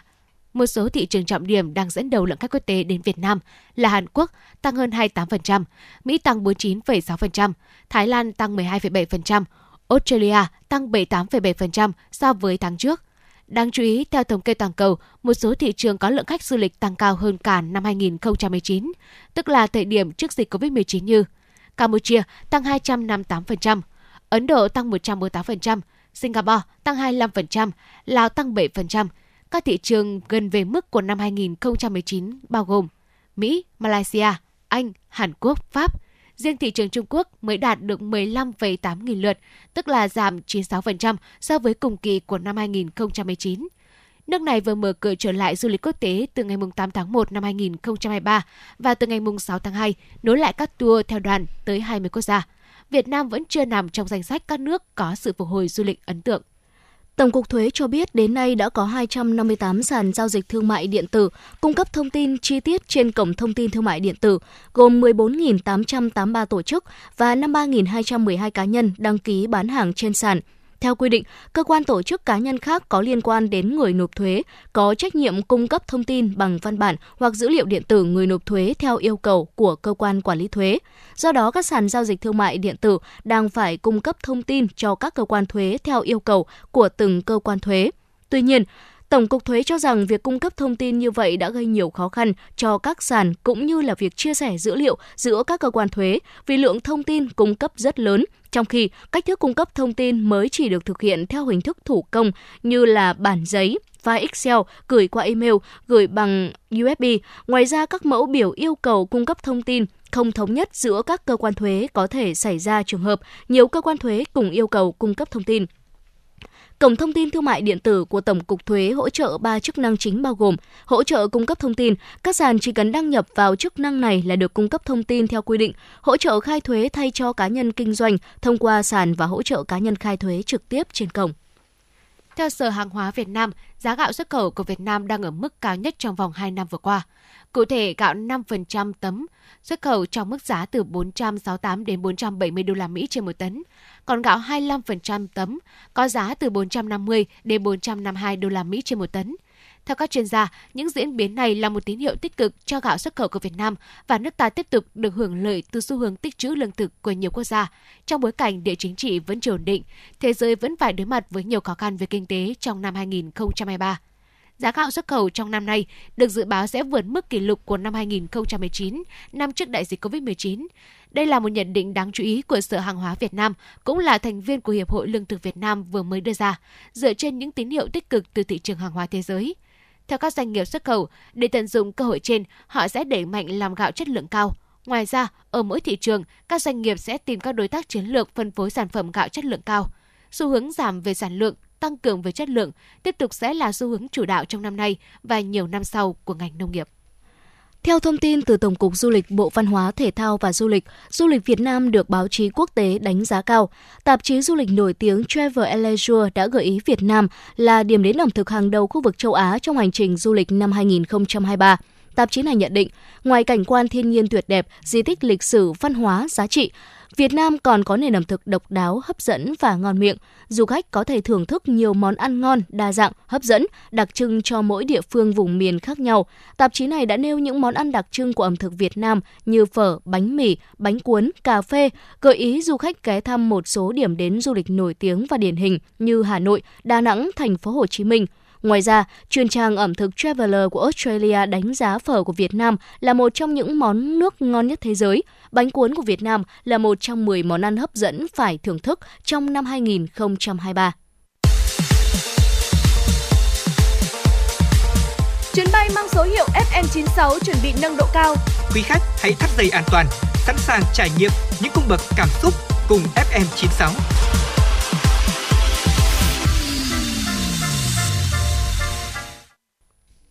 Thưa quý vị và các bạn, tình hình thế giới và trong nước sẽ được dự báo tiếp tục có nhiều khó khăn thách thức, tác động nhiều chiều tới hoạt động sản xuất công nghiệp và thương mại, những lĩnh vực Bộ Công Thương quản lý. Trong khi năm 2023 là năm giữa nhiệm kỳ có ý nghĩa rất quan trọng, tạo nền tảng để thực hiện thắng lợi các mục tiêu kế hoạch 5 năm 2021-2025. Bộ Công Thương xây dựng tới 9 nhóm giải pháp nhằm thúc đẩy sản xuất tiêu dùng trong nước và mở rộng thị trường xuất khẩu, góp phần ổn định vĩ mô, kiểm soát lạm phát theo chỉ đạo của Thủ tướng Chính phủ. Ghi nhận của phóng viên chương trình. Báo cáo của Bộ Công Thương cho thấy, hoạt động sản xuất và xuất khẩu đang có dấu hiệu tăng trưởng chậm lại, năng lực sản xuất của các ngành công nghiệp có tính nền tảng, then chốt chậm cải thiện. Sự tham gia của các doanh nghiệp trong nước vào các chuỗi cung ứng toàn cầu còn hạn chế. Xuất khẩu vẫn phụ thuộc nhiều vào khu vực FDI. Việc đa dạng hóa thị trường ở một số sản phẩm và việc chuyển từ hoạt động xuất khẩu tiểu ngạch sang chính ngạch còn chậm – trong bối cảnh tăng trưởng toàn cầu đang chậm lại đáng kể, dự báo năm 2023 chỉ tăng khoảng 1,7% do lạm phát còn diễn biến phức tạp, lãi suất tăng cao, tác động của xung đột Nga-Ukraine khiến đầu tư giảm và làm gián đoạn các nguồn cung nguyên liệu, suy giảm niềm tin của doanh nghiệp và người tiêu dùng trên toàn cầu, tạo thêm khó khăn cho hoạt động sản xuất và xuất nhập khẩu. Bộ trưởng Bộ Công Thương Nguyễn Hồng Diên nhấn mạnh. Ở trong nước thì sức mua mặc dù đã được khôi phục nhưng vẫn còn yếu chưa kích thích sản xuất, đầu tư và tiêu dùng. Sản xuất và xuất khẩu vẫn đang gặp khó khăn do đơn hàng mới giảm, chi phí sản xuất do giá cả, nguyên nhiên vật liệu và chi phí logistics tăng cao. Doanh nghiệp trong nước thì tiếp cận vốn còn khó khăn, lãi suất vẫn ở mức cao. Do vậy, thúc đẩy phát triển sản xuất, tiêu dùng trong nước và đẩy mạnh xuất khẩu vẫn là chìa khóa để duy trì tăng trưởng chung của toàn nền kinh tế trên cơ sở đó, Bộ Công Thương đề ra 9 nhóm nhiệm vụ, giải pháp chủ yếu, tập trung vào việc nắm chắc tình hình quốc tế và trong nước để kịp thời tháo gỡ những khó khăn, vướng mắc, tạo điều kiện hỗ trợ doanh nghiệp phục hồi và phát triển sản xuất, kinh doanh, khai thác có hiệu quả các hình thức thương mại, đa dạng hóa thị trường, duy trì tốt các chuỗi cung ứng, đẩy mạnh xuất khẩu. Cụ thể về các giải pháp thúc đẩy sản xuất trong nước, ông Trương Thanh Hoài, Cục trưởng Cục Công nghiệp cho biết. Thứ nhất, Cục sẽ tiếp tục phối hợp với các đơn vị liên quan để tiếp tục tháo gỡ khó khăn xử lý các dự án tôn trọng kéo dài như dự án gang thép Thái Nguyên giai đoạn 2, dự án thép Việt Trung, nhà máy giấy phương Nam, mỏ sắt Thạch Khê, đồng thời tạo điều kiện để đưa các dự án công nghiệp lớn có vai trò quan trọng đi vào vận hành, đặc biệt là các dự án liên quan đến khai thác chế biến khoáng sản quy mô lớn, các dự án đầu tư mới sản xuất thép tại các tỉnh như Nam Định, Bình Định, Phú Yên. Thứ hai, triển khai có hiệu quả quy hoạch khoáng sản nhằm huy động nguồn lực mới cho tăng trưởng, gia tăng năng lực sản xuất trong nước. Thứ ba, triển khai hiệu quả chương trình phát triển công nghiệp hỗ trợ, góp phần nâng cao năng lực doanh nghiệp trong nước, tham gia sâu vào chuỗi giá trị toàn cầu, giảm bớt sự phụ thuộc vào nguyên liệu, linh kiện phụ tùng nhập khẩu. Thứ tư, xây dựng cơ chế tham mưu các chính sách đặt hàng sản xuất và chính sách mua sắm công theo hướng ưu tiên sử dụng hoa hóa nội địa, đặc biệt là đối với các cơ quan nhà nước, các tập đoàn doanh nghiệp nhà nước để đẩy mạnh xuất khẩu, Bộ Công Thương nhấn mạnh tới vai trò của hệ thống cơ quan thường vụ Việt Nam ở nước ngoài, tiếp tục tăng cường và nâng cao chất lượng công tác thông tin, dự báo, thường xuyên cập nhật và cung cấp rộng rãi thông tin thị trường, tiêu chuẩn điều kiện nhập khẩu và chính sách đối với từng mặt hàng xuất khẩu chủ lực, tiềm năng để hỗ trợ các doanh nghiệp, hiệp hội ngành hàng tiếp cận với từng thị trường. Đồng thời đẩy mạnh triển khai hoạt động xúc tiến thương mại ngay từ đầu năm, chủ động chuẩn bị thị trường tiêu thụ cho các sản phẩm, đặc biệt là nông sản có tính mùa vụ, tránh tình trạng ồn ứ, được mùa mất giá nông sản khi đến vụ. Ông Vũ Bá Phú, Cục trưởng Cục Xúc tiến Thương mại, thông tin. Đối với thị trường Trung Quốc thì nhằm tranh thủ các cơ hội khi Trung Quốc đã mở cửa thị trường trở lại thì chúng tôi sẽ tham mưu đẩy mạnh triển khai các hoạt động hợp tác với các địa phương và Bộ Nông nghiệp Phát triển Nông thôn để hướng dẫn các nhà xuất khẩu hoàn thiện hồ sơ xuất khẩu chính ngạch sang Trung Quốc để tận dụng cơ hội xuất khẩu hiệu quả sang Trung Quốc và đặc biệt là để tận dụng cái cơ hội này thì chúng tôi cũng đang báo cáo với bộ trưởng để báo cáo với thủ tướng chính phủ và xin phép là sẽ tổ chức một cái hội nghị quốc tế vào ngay đầu tháng 4 để mà hỗ trợ các cái nhà sản xuất của Việt Nam cũng như là các ngành hàng của Việt Nam xuất khẩu chính ngạch đặc biệt là nông sản thủy sản. Xác định EU tiếp tục là thị trường lớn, quan trọng của Việt Nam, Ông Tạ Hoàng Linh, vụ trưởng vụ thị trường châu Âu, châu Mỹ cho biết, tiếp tục chú trọng công tác triển khai thực hiện các hiệp định thương mại tự do nói chung, nhất là các FTA thế hệ mới như hiệp định CPTPP, EVFTA, UKVFTA để đẩy mạnh đa dạng hóa thị trường, đa dạng hóa ngành hàng, giảm bớt sự phụ thuộc vào các thị trường ngành hàng truyền thống. Đẩy mạnh sức mua trong nước, thực hiện có hiệu quả các chương trình xúc tiến thương mại thị trường trong nước, thúc đẩy phân phối hàng hóa qua nền tảng số, thương mại điện tử để mở rộng tiêu dùng nội địa. Chú trọng đầu tư hiện đại hóa hệ thống phân phối ở vùng nông thôn, miền núi để đẩy mạnh đưa hàng Việt về nông thôn, kết hợp chặt chẽ giữa thương mại truyền thống với hiện đại nhằm khai thác hiệu quả thị trường 100 triệu dân trong nước còn nhiều tiềm năng. Đồng thời theo dõi sát diễn biến cung cầu, giá cả thị trường các mặt hàng thiết yếu để điều hành phù hợp, hiệu quả, đảm bảo nguồn cung về điện, xăng dầu cho thị trường trong mọi tình huống. Ông Trần Duy Đông, vụ trưởng vụ thị trường trong nước kiến nghị. Rất mong Bộ Tài chính quan tâm bố trí đủ kinh phí để thực hiện các chương trình đề án về phát triển thị trường trong nước như đề án đổi mới phương thức kinh doanh tiêu thụ nông sản giai đoạn 21-25 định hướng đến năm 30, đề án phát triển thị trường trong nước gắn với cuộc vận động người Việt Nam ưu tiên dùng hàng Việt Nam giai đoạn 21-25, chương trình phát triển thương mại miền núi, vùng sâu, vùng xa, vùng hải đảo giai đoạn 21-25 và chương trình phát triển hạ tầng thương mại biên giới Việt Nam đến năm 25 và tầm nhìn đến năm 30 đánh giá cao công tác phối hợp của Bộ Công Thương trong việc đẩy mạnh tiêu thụ các sản phẩm của ngành nông nghiệp ở các thị trường xuất khẩu cũng như trong nước. Thứ trưởng Bộ Nông nghiệp và Phát triển Nông thôn Trần Thanh Nam đề xuất. Đối với thị trường trong nước, chúng tôi cũng trên cơ sở là vừa qua đã ký cái cái liên tịch an toàn thực phẩm với các cái thành phố lớn Hà Nội, Thành phố Hồ Chí Minh và Cần Thơ với các cái tỉnh lân cận thì chúng tôi căn cứ vào cái ký an toàn thực phẩm này sẽ mở các hội nghị xúc tiến thương mại để chúng ta có cộng đồng đồng điểm. Tôi rất mong các đồng chí của phường chúng ta cùng phối hợp để đẩy mạnh cái tiêu thụ ở trong nước theo cái hình thức là vừa đảm bảo về hàng hóa nhưng đảm bảo về an toàn thực phẩm. Ngành công thương cũng nhấn mạnh việc đẩy mạnh công tác quản lý thị trường, đấu tranh chống buôn lậu, gian lận thương mại, gian lận xuất xứ hàng hóa và nâng cao năng lực phòng vệ thương mại, đảm bảo môi trường sản xuất kinh doanh lành mạnh, bảo vệ sản xuất và lợi ích người tiêu dùng trong nước, phù hợp với các cam kết quốc tế.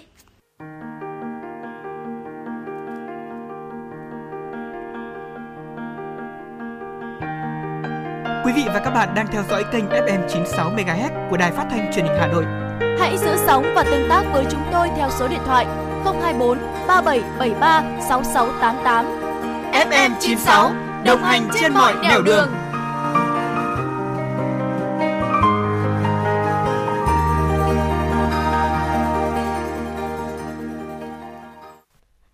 Thưa quý vị và các bạn, cách đây ít ngày, thông qua Cổng Thông tin Điện tử Quốc gia, các nhà cung cấp dịch vụ nước ngoài gồm Facebook, Google, Apple đã kê khai nộp thuế 1.800 tỷ đồng. Kể từ khi thương trường xuất hiện hình thức giao thương online, đặc biệt là giao thương online xuyên biên giới, đây là vấn đề gây tranh cãi nhiều nên không khó hiểu khi động thái nộp thuế hàng nghìn tỷ đồng của Facebook, Google, Apple được quan tâm. Vấn đề tiếp theo, làm như thế nào để việc kê khai và nộp thuế trở thành thường xuyên định kỳ, minh bạch là nghĩa vụ là trách nhiệm của mọi tổ chức doanh nghiệp khi giao thương online, giống như nhiều hoạt động kinh doanh chịu thuế khác. Ngay sau đây, xin mời quý vị thính giả cùng đến với phóng sự tiếp theo của Chuyển động Hà Nội. Người người bán hàng online, nhà nhà bán hàng online, thương mại điện tử đã không còn xa lạ trong đời sống hiện đại. Giai đoạn kinh tế xã hội chịu tác động đa chiều từ đại dịch COVID-19, hoạt động này càng gia tăng, nổi trội ở mọi lĩnh vực, ngành nghề và trên khắp các vùng miền đất nước, giúp phổ cập xu hướng tiêu dùng thông minh, tạo nền tảng cho kinh tế số Việt Nam. Đó là thực tế nhiều năm qua. Đến nay, sau một thời gian tạo điều kiện tối đa cho thương mại điện tử phát triển – cơ quan chức năng bắt đầu có nhiều chương trình hành động mang tính điều phối để hoạt động này ngày càng trở nên hữu ích hơn. Đặc biệt là đóng góp các nghĩa vụ tài chính tương tự các hoạt động kinh tế khác. Sự ra đời của Thông tư 40 năm 2021 thuộc Bộ Tài chính, sau đó được điều chỉnh sửa đổi nhiều lần là ví dụ điển hình cho vấn đề này. Khi quy định các cá nhân kinh doanh trên sàn thương mại điện tử phải đăng ký kê khai thuế đầy đủ, các sàn có trách nhiệm cung cấp thông tin các cá nhân, doanh nghiệp diện này cho cơ quan thuế việc các cá nhân kinh doanh hoặc là các tổ chức mà tiếp cận đến các cái đối tượng khách hàng thông qua các cái kênh thương mại điện tử hoặc là các nền tảng mạng xã hội có nhập phải thực hiện cái nghĩa vụ thuế đăng ký và kê khai thuế, nộp thuế đầy đủ. Đấy là cái chủ trương hoàn toàn xác đáng của của nhà nước ta.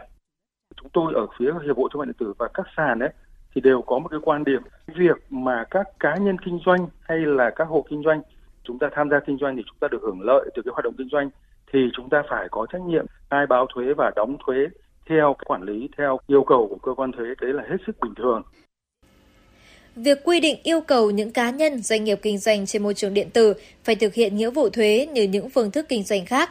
Theo ông Ngô Vĩnh Bạch Dương, chuyên gia pháp luật kinh tế, Viện Nhà nước và Pháp luật, Viện Hàn Lâm Khoa học Xã hội Việt Nam và ông Đoàn Quốc Tâm, đại diện Hiệp hội Thương mại Điện tử Việt Nam cùng rất nhiều chuyên gia khác là phù hợp với chủ trương của nhà nước về quản lý thuế, nhưng cũng cần có một giai đoạn chuyển tiếp với những quy định, tập huấn và hướng dẫn cụ thể cho doanh nghiệp để không tạo gánh nặng lên môi trường kinh doanh còn khá mới mẻ này. Và bước chuyển tiếp đang được cơ quan chức năng triển khai là các sàn thương mại điện tử cung cấp thông tin các cá nhân, doanh nghiệp đăng ký kinh doanh qua các sàn cho cơ quan thuế thông qua hình thức trực tuyến. Bà Lại Việt Anh, Phó Cục trưởng phụ trách Cục Thương mại Điện tử và Kinh tế số, Bộ Công Thương phân tích rõ hơn từ góc nhìn của nhà quản lý. Chúng tôi cũng nhận được những cái ý kiến của các doanh nghiệp trong cái lĩnh vực này. Họ cũng mong muốn có những cái hướng dẫn rất là cụ thể và đặc biệt là cái sự phân định trách nhiệm, giới hạn cái phạm vi trách nhiệm của sàn thương mại điện tử trong cái việc kê khai nộp thuế các sàn sẽ phải cung cấp thông tin là bước trung gian trước khi mà các sàn phải thực hiện trách nhiệm nặng hơn là trách nhiệm kê khai và nộp thuế tôi nghĩ là việc cung cấp thông tin này thì cũng hợp lý bởi vì thật ra sàn thì họ nắm giữ họ quản lý và họ thu thập thông tin của những người bán và họ sẽ có được thông tin ở cái mức độ chi tiết nhất và cụ thể nhất đảm bảo được mục tiêu quản lý của nhà nước nhưng một mặt khác là cũng không làm ảnh hưởng đến hoạt động kinh doanh cũng như là yêu cầu về bảo mật thông tin. Đó là hoạt động thu thuế thương mại điện tử thông thường. Thương mại điện tử xuyên biên giới có sự hỗ trợ của các nhà cung cấp nền tảng số, đặt trụ sở tại nước ngoài mới là vấn đề khó khăn và nan giải. Để thuận tiện trong hoạt động này, cuối năm 2022 vừa qua, Tổng cục Thuế Bộ Tài chính đã kích hoạt Cổng Thông tin Thương mại Điện tử. Cổng thông tin này không chỉ tiếp nhận dữ liệu từ các sàn mà còn trực tiếp nhận dữ liệu từ các tổ chức cá nhân chủ động khai báo và nộp thuế. Tính đến cuối tháng 1 vừa qua, đã có 45 nhà cung cấp nước ngoài đăng ký, kê khai thuế thành công, bao gồm Facebook, Google, Microsoft, TikTok, Netflix, Apple, tổng số thuế đã kê khai, nộp thuế lên tới gần 3.450 tỷ đồng. Số thu phát sinh trong tháng 1 ước đạt 1.825 tỷ đồng. Với các chuyên gia như ông Nguyễn Văn Vụng, nguyên Cục trưởng Cục Thuế Doanh nghiệp lớn, Tổng cục Thuế, Bộ Tài chính. Điều này thể hiện sự nghiêm túc trong hoạt động kinh doanh của các nhà cung cấp nước ngoài khi hoạt động thương mại điện tử nói riêng, kinh doanh trên nền tảng số nói chung trên lãnh thổ Việt Nam cũng là tín hiệu vô cùng tích cực cho hoạt động khai báo và thu thuế đối với thương mại điện tử. Phải đánh giá một cách công bằng rằng là chúng ta đã tiếp cận rất sớm đối với việc quản lý thu thuế đối với các nhà kinh doanh nước ngoài có hiện diện kinh doanh tại Việt Nam. Ngay từ những năm khởi đầu tiếp nhận đầu tư nước ngoài. Tuy nhiên, chỉ đến khi chúng ta có cái nghị định số 126 năm 2020 và thông tư số 80 thì chúng ta mới có đầy đủ phương tiện và công cụ cũng như biện pháp để quản lý thu thuế đối với hoạt động kinh doanh dựa trên nền tảng số và chúng tôi cũng ghi nhận rằng là trong cái việc mà quản lý thu thuế thì ngành thuế có một cố gắng nỗ lực vượt bậc trong cả việc đầu tư cán bộ, con người, nguồn lực cũng như cơ sở hạ tầng kỹ thuật và đặc biệt là các biện pháp phối hợp với cơ quan quản lý nhà nước để vươn tới quản lý đối với hoạt động này. Và đây cũng là một dấu mốc quan trọng khẳng định cái quyền thu thuế của chính phủ Việt Nam được thể hiện trên thực tế. Hàng nghìn tỷ đồng thuế thu được đúng là cố gắng lớn của ngành thuế. Tuy nhiên, nhìn lại hoạt động thương mại điện tử nói chung, thời gian qua, gần hơn là trong năm 2022 vừa qua, với quy mô bán lẻ ước đạt 16 tỷ 400 triệu đô la Mỹ, chiếm 7,5% doanh thu hàng hóa và dịch vụ tiêu dùng cả nước, với tốc độ tăng trưởng là 20% mỗi năm, và Việt Nam được eMarketer, một trong những doanh nghiệp cung cấp giải pháp tiếp thị kỹ thuật số hàng đầu thế giới đánh giá, xếp vào nhóm 5 quốc gia có tốc độ tăng trưởng thương mại điện tử mạnh nhất toàn cầu thì xem ra số thuế đã nộp vào ngân sách chưa tương xứng với thực tiễn và tiềm năng phát triển toàn ngành. Đây không chỉ là vấn đề của riêng hoạt động thuế, đây còn là bình đẳng trong hoạt động sản xuất kinh doanh, là sự minh bạch trong hoạt động đầu tư và thu hút đầu tư, cần sự quan tâm nhiều hơn của chính phủ, cần những giải pháp tổng thể được thực hiện hiệu quả và luôn cần sự hợp tác từ chính các cá nhân, tổ chức đang giao thương lợi nhuận từ hoạt động này.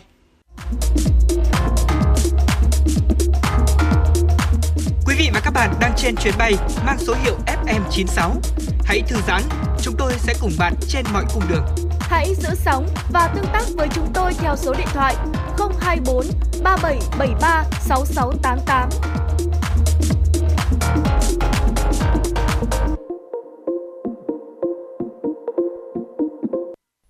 Thưa quý vị và các bạn, ghi nhận tại quận Hà Đông, các bạn đoàn viên thanh niên đều có những hoạt động tích cực, phát huy được vai trò tiên phong của thế hệ trẻ.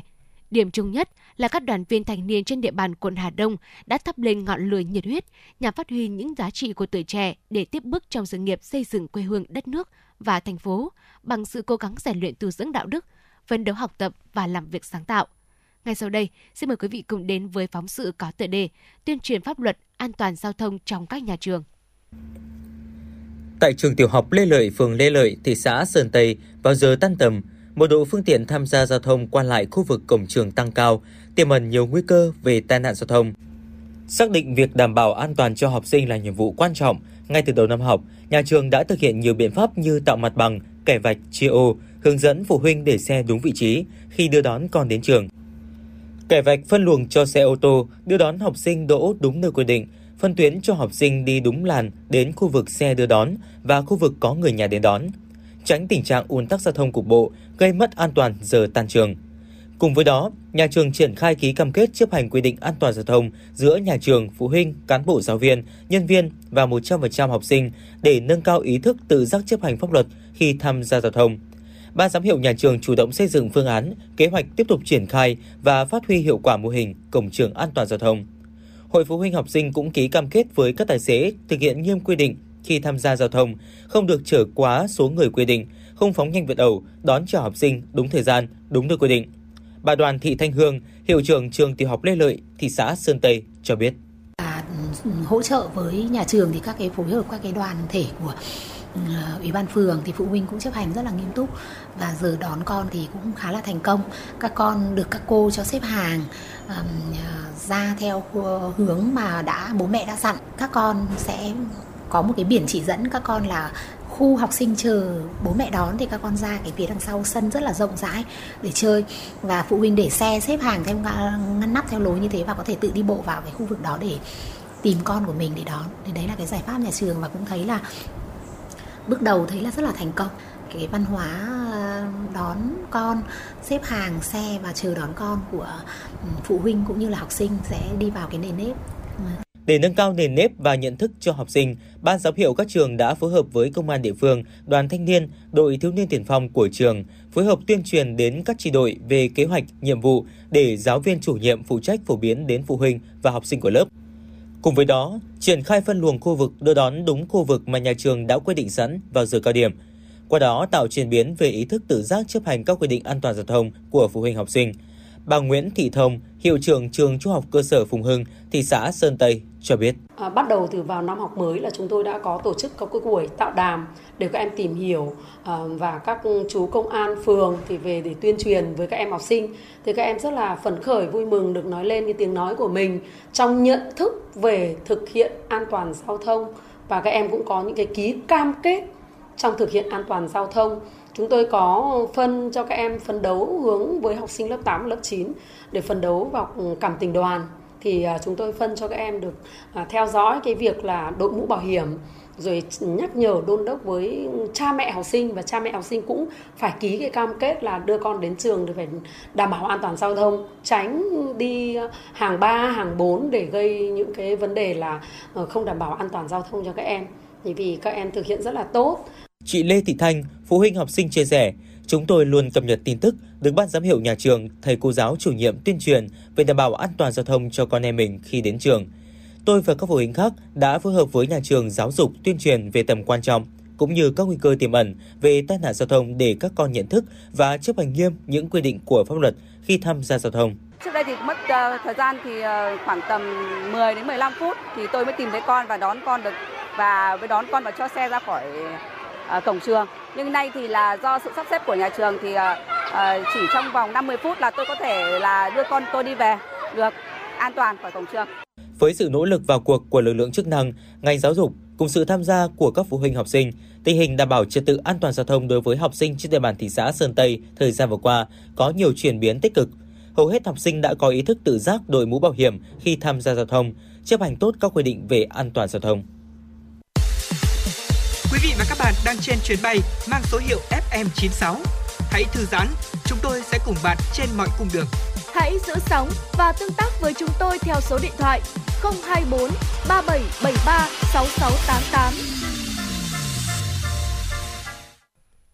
Quý vị thính giả đang nghe chương trình Truyền động Hà Nội chiều được phát trực tiếp trên tần số FM 96 MHz của Đài Phát thanh Truyền hình Hà Nội chỉ đạo nội dung Nguyễn Kim Khiêm, chỉ đạo sản xuất Nguyễn Tiến Dũng, tổ chức sản xuất Quang Hưng, biên tập Ngọc Ánh, MC Thu Thảo Bảo Trâm, thư ký Kim Anh cùng kỹ thuật viên Bảo Tuấn phối hợp thực hiện.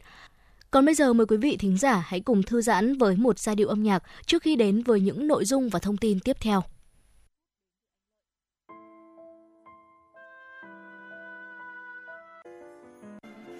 Năm tháng tan trong vòng tay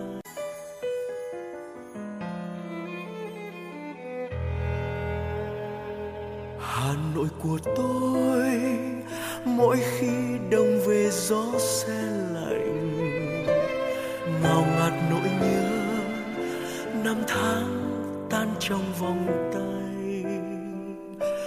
Ngần ngơ góc phố, từng cây đèn đứng như đang mơ màng. Hà nội ơi, hoa sữa rơi hay là hương tóc hà nội của tôi, mỗi khi thu về lá rơi vàng sao sắc trong nắng, yêu dấu kín con đường xưa. Đầy trong môi mắt, để ai lặng đứng in trong ngỡ ngàng. Hà nội ơi, nguyện yêu mãi giọt sương trên đường xưa như vẫn đâu đây hương hoàng lan. Yêu nhịp thời gian trong vòng quay, đạp xe đón em bom giật trên mái phố. Yêu chiều hồ tây, chuông chùa vang, từng cơn sóng tan theo trong hồn hoàng. Hà nội ơi, mãi trong tôi đẹp như giấc mơ.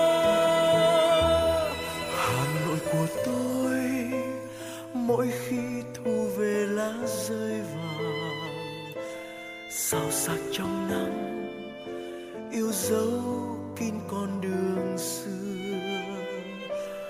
Đầy trong môi mắt, để ai lặng đứng yên trong ngỡ ngàng. Hà nội ơi, nguyện yêu mãi mãi yêu suốt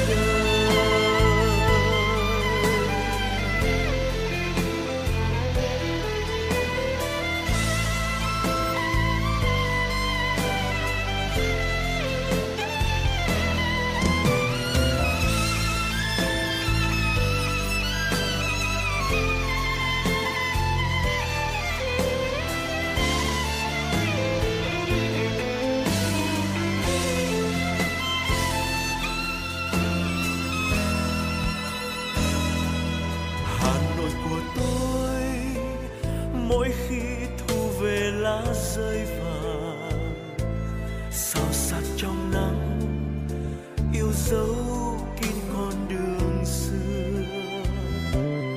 Đầy trong môi mắt, để ai lặng đứng yên trong ngỡ ngàng. Hà Nội ơi, nguyện yêu mãi mãi yêu suốt đời. Yêu từng giọt sương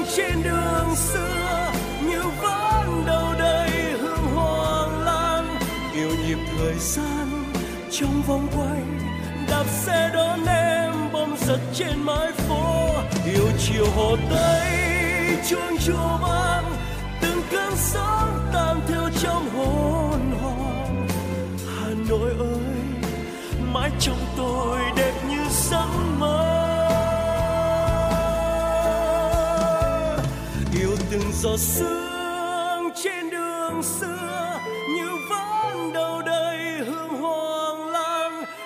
nhịp thời gian, trong vòng quay, đạp xe đón em bom giật trên mái phố.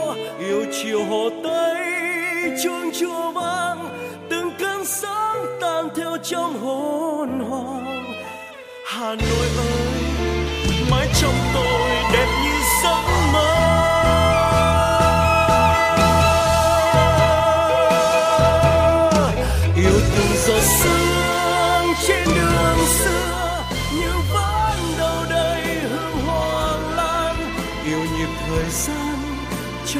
quay đạp xe đón em bom giật trên mái phố.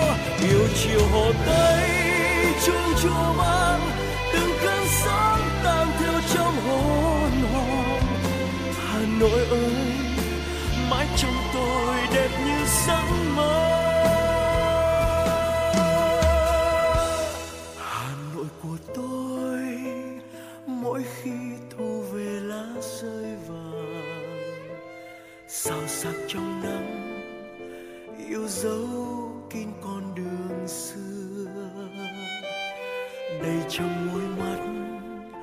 Để ai lặng đứng yên trong ngỡ ngàng.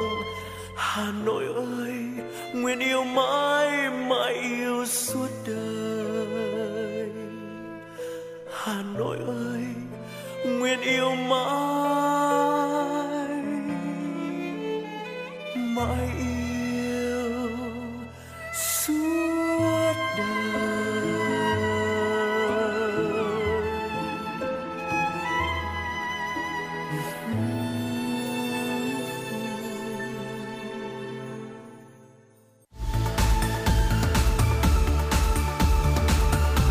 Bạn đang theo dõi kênh FM 96 MHz của đài phát thanh truyền hình Hà Nội. Hãy giữ sóng và tương tác với chúng tôi theo số điện thoại 024 3773 6688.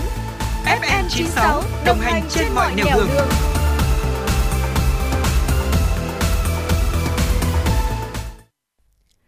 Thưa quý vị và các bạn, các viên pin sau khi đã qua sử dụng, nếu không được thu gom xử lý đúng cách, sẽ gây ô nhiễm môi trường, ảnh hưởng tới sức khỏe cộng đồng lâu dài.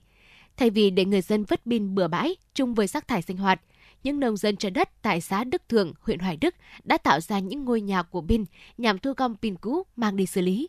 Mô hình này đang được triển khai nhân rộng.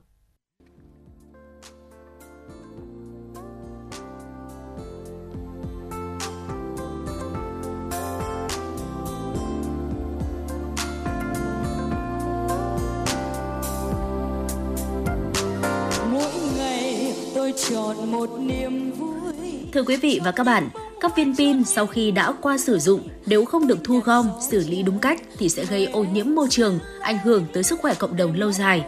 Thay vì để người dân vứt pin bừa bãi chung với rác thải sinh hoạt, những nông dân chân đất xã Đức Thượng, huyện Hoài Đức đã tạo ra những ngôi nhà của pin nhằm thu gom pin cũ mang đi xử lý.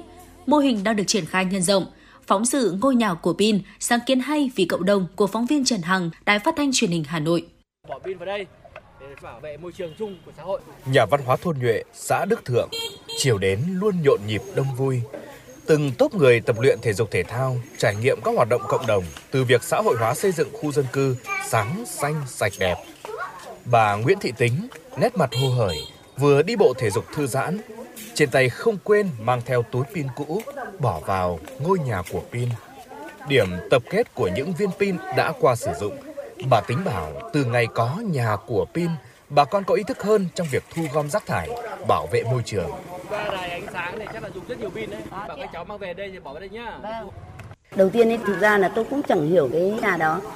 Từ ngày các ờ, vị trong ban lãnh đạo sáng kiến ra được cái nhà của pin như thế này, chúng tôi nắm được. Bản thân gia đình tôi cũng đã thực hiện đầu tiên là gom góp vào một cái hộp nhỏ chúng tôi đem ra nhà của pin để mà cũng biết là cái nhà để pin đấy rồi thì nhà nào nhà ấy cũng đem ra để mà nhân dân rất ủng hộ ai cũng phấn khởi Mô hình ngôi nhà của Pin xuất phát từ phong trào xây dựng ngõ xóm xanh sạch đẹp, an toàn do Ủy ban Nhân dân huyện Hoài Đức triển khai.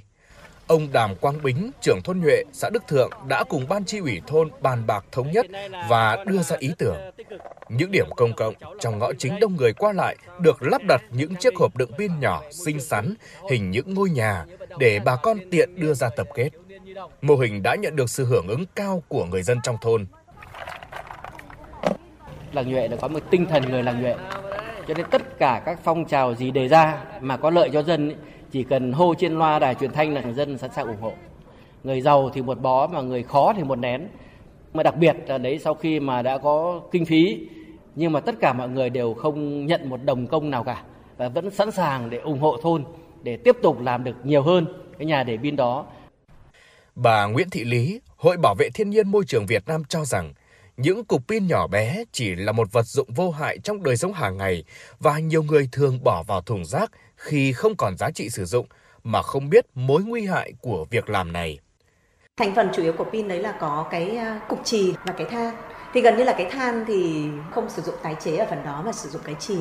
Vậy thì uh, nếu như cái trì đấy mà chúng ta vứt ra linh tinh vứt vào ví dụ như đất hay là nguồn nước thì chúng ta biết là cái yếu tố chỉ với ngấm vào đất hay ngấm vào dòng chảy thì chính là cái nguồn pin đấy là ảnh hưởng đến chất lượng cái cuộc sống đến sức khỏe của con người đến bản thân chính chúng ta Ông Nguyễn Văn Tính, thôn Nhuệ, Bộc Bạch. Trước đây các cháu nhà ông thường dùng những đôi pin cũ, mẫu mã đẹp, bắt mắt để làm đồ chơi hoặc vứt bừa bãi ra nhà. Từ khi được tổ dân phố, các đoàn thể tuyên truyền về tác hại của pin, ông cùng các thành viên trong gia đình tự rác thu gom để ở một chỗ và đưa ra những thùng rác xinh xắn hình ngôi nhà. Đó là nhà của pin.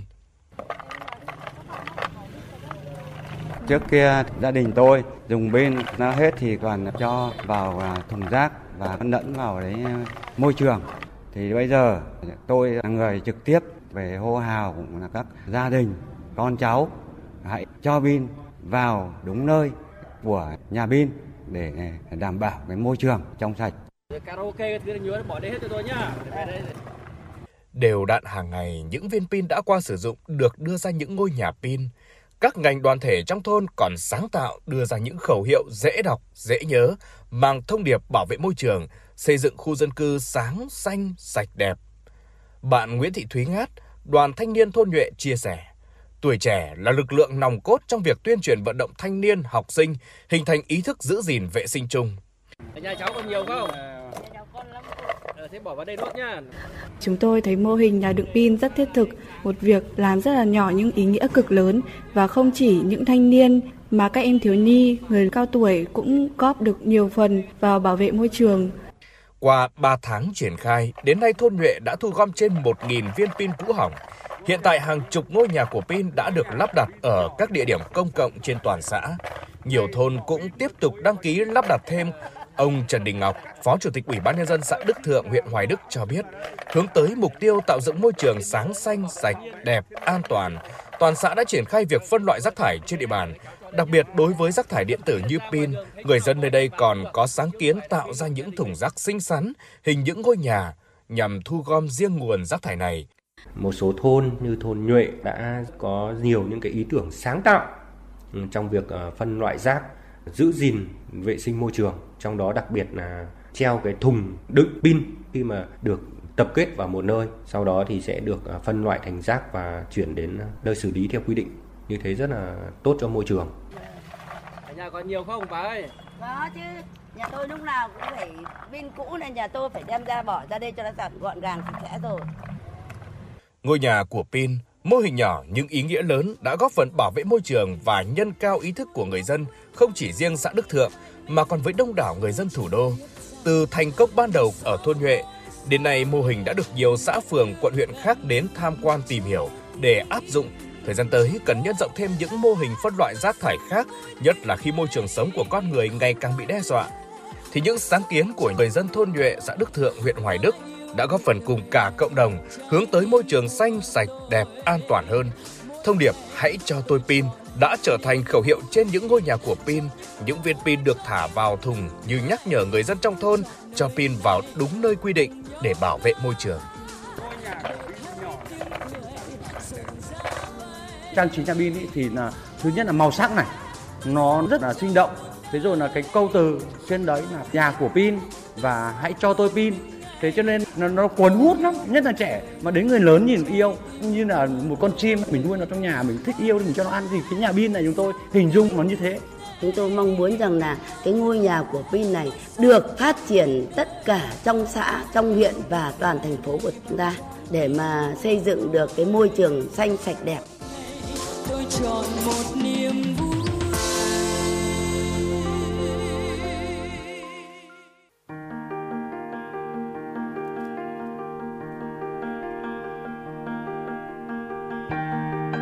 Quý vị và các bạn đang theo dõi kênh FM 96 MHz của đài phát thanh truyền hình Hà Nội.